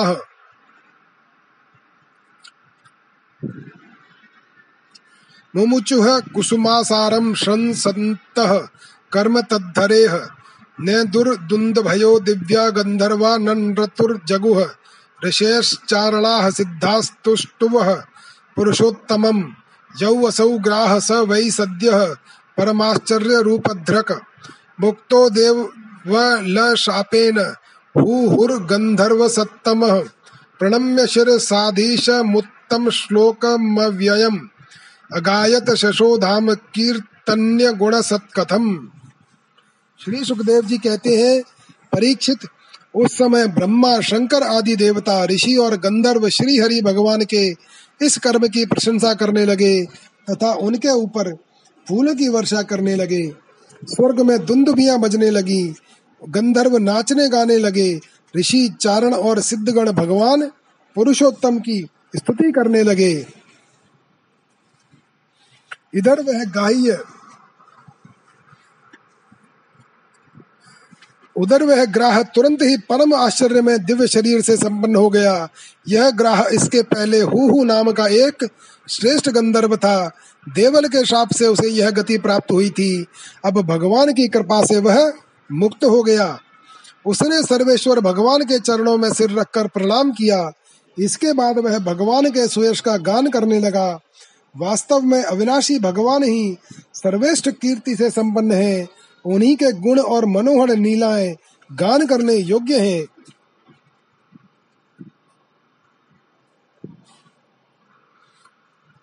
सो अनुकंपित ईशेन परिक्रम्य प्रणम्यतम लोकस्य पश्यतो लोकम स्वम गान मुक्त किलबिशः गजेन्द्रो भगवत स्पर्शाद, विमुक्तो अज्ञान बंधनात् प्राप्तो भगवतो रूपम पीतवाशाश्चतुर्भुजः स वै पूर्वं भूदराजा पाण्डयो द्रविडसत्तमः, इन्द्रद्युम्न इति ख्यातो विष्णुव्रतपरायणः।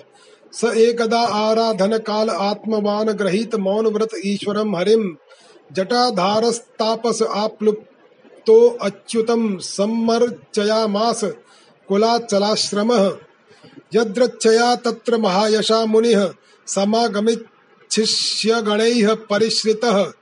तव वीक्ष्य तूष्णीं कृतार्हणादिकं रहस्युपासीन मृषिश्चुकोपः तस्मा इमं दाद साधुरयं दुरात्मा कृतबुद्धिरद्य विप्रावं वमन्ता विश्रतां तमो अंधम यथा गजः स्तब्धमतिः स एव।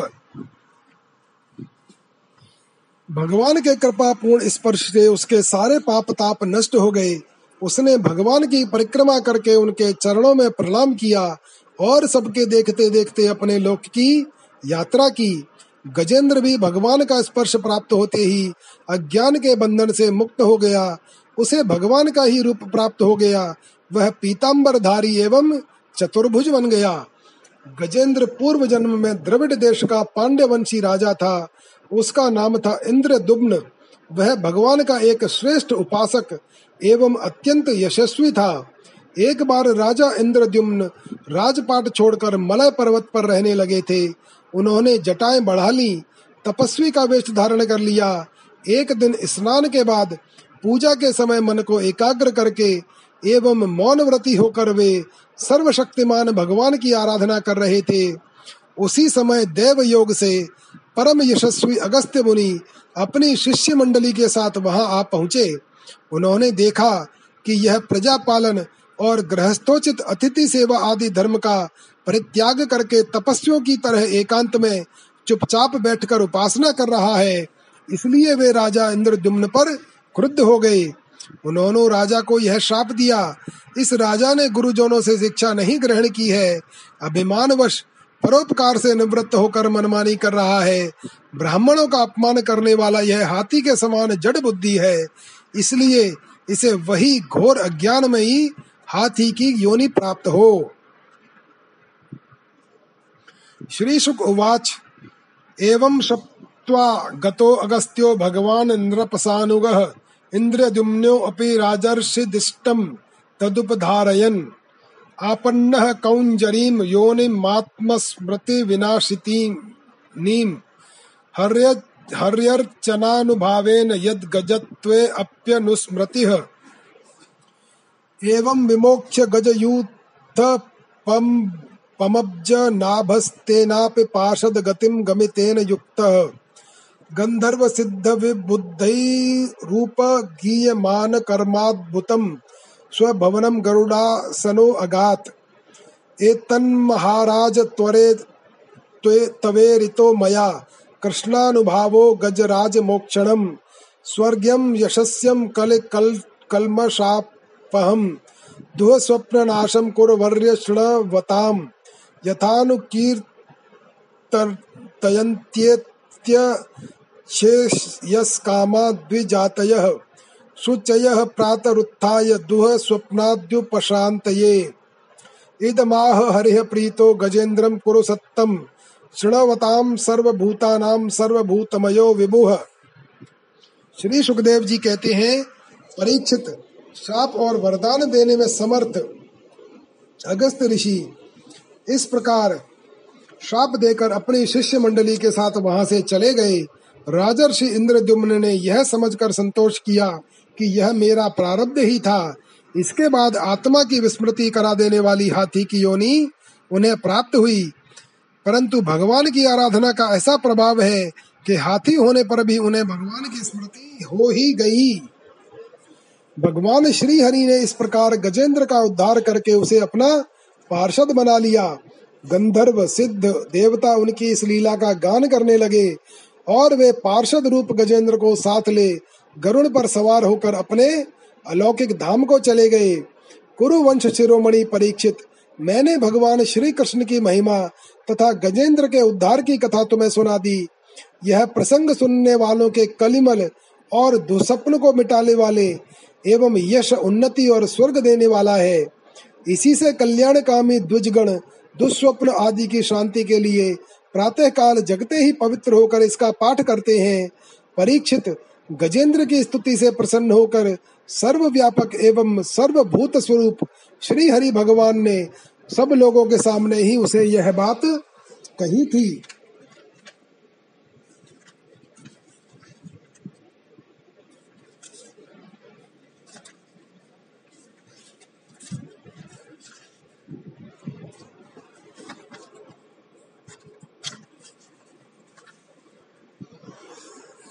श्री भगवान उवाच, ये माम त्वाम च सरश्चेदम गिरि कंदर काननम वेत्र कीचक वेणूनाम गुल्मानि सुरपादपान श्रृंगाणि मानि धिष्णयानि ब्रह्मणो मे शिवस्य च क्षीरोदम मे प्रियम धाम श्वेत द्वीपम च भास्वरम श्रीवत्सवम कौस्तुभम मालाम गदाम कौमोदकीम मम सुदर्शनम पांचजन्यम सुपर्णम पतगेश्वरम।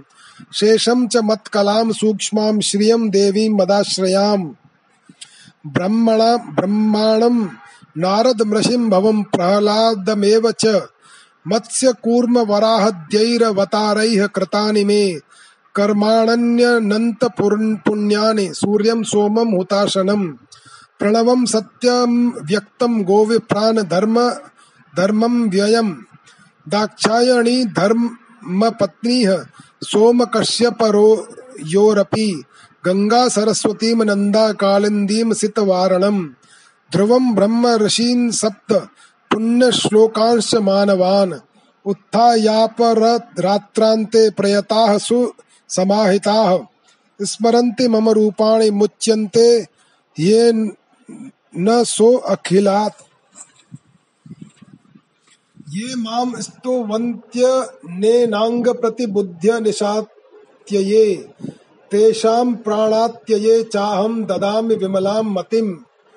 श्री शुक उवाच। इत्यादिश्य हृषिकेशः प्रज्ञाय जलजोत्तमम्। हर्षयन्विबुधानि कमारुरोह खगाधिपम श्री भगवान ने कहा जो लोग रात के पिछले पहर में उठकर इंद्रिय निग्रह पूर्वक एकाग्र चित्त से मेरा तेरा तथा इस सरोवर पर्वत एवं कंदरा, वन, बेत, कीचक और बाँस के झुरमुट, यहाँ के दिव्य वृक्ष तथा पर्वत शिखर, मेरे ब्रह्मा जी और शिव जी के निवास स्थान, मेरे प्यारे धाम क्षीर सागर, प्रकाशमय श्वेत द्वीप श्री वस्त कौस्तुभ मणि वनमाला, मेरी कौमुद की गदा, सुदर्शन चक्र, पांचजन्य शंख पक्षीराज गरुण, मेरे सूक्ष्म कला स्वरूप शेष जी, मेरे आश्रय में रहने वाली लक्ष्मी देवी ब्रह्मा जी, देवर्षि नारद, शंकर जी तथा भक्तराज प्रहलाद, मत्स्य, कच्छप, वराह आदि अवतारों में किए हुए मेरे अनंत पुण्यमय चरित्र, सूर्य, चंद्रमा, अग्नि, ओंकार, सत्य, मूल प्रकृति, गौ, ब्राह्मण, अविनाशी, सनातन धर्म, सोम, कश्यप और धर्म की पत्नी, दक्ष कन्याएँ गंगा, सरस्वती, अलकनंदा, यमुना, ऐरावत हाथी, भक्त शिरोमणि, ध्रुव, सात ब्रह्मर्षि, और पवित्र कीर्ति, नल युधिष्ठिर, जनक आदि महापुरुषों का स्मरण करते हैं। वे समस्त पापों से छूट जाते हैं, क्योंकि ये सब के सब मेरे ही रूप हैं। प्यारे गजेंद्र, जो लोग ब्रह्म मुहूर्त में जगकर तुम्हारी की हुई स्तुति से मेरा स्तवन करेंगे, मृत्यु के समय में उन्हें निर्मल बुद्धि का दान करूँगा। श्री सुखदेव जी कहते हैं, परीक्षित, भगवान श्री कृष्ण ने ऐसा कहकर देवताओं को आनंदित करते हुए अपना श्रेष्ठ शंख बजाया और गरुड़ पर सवार हो गए। इति श्रीमद्भागवते महापुराणे पारमहंस्याम संगीतायाम अष्टम स्कंधे गजेंद्र मोक्षणम नाम चतुर्थो अध्याय। ओम नमो भगवते वासुदेवाय।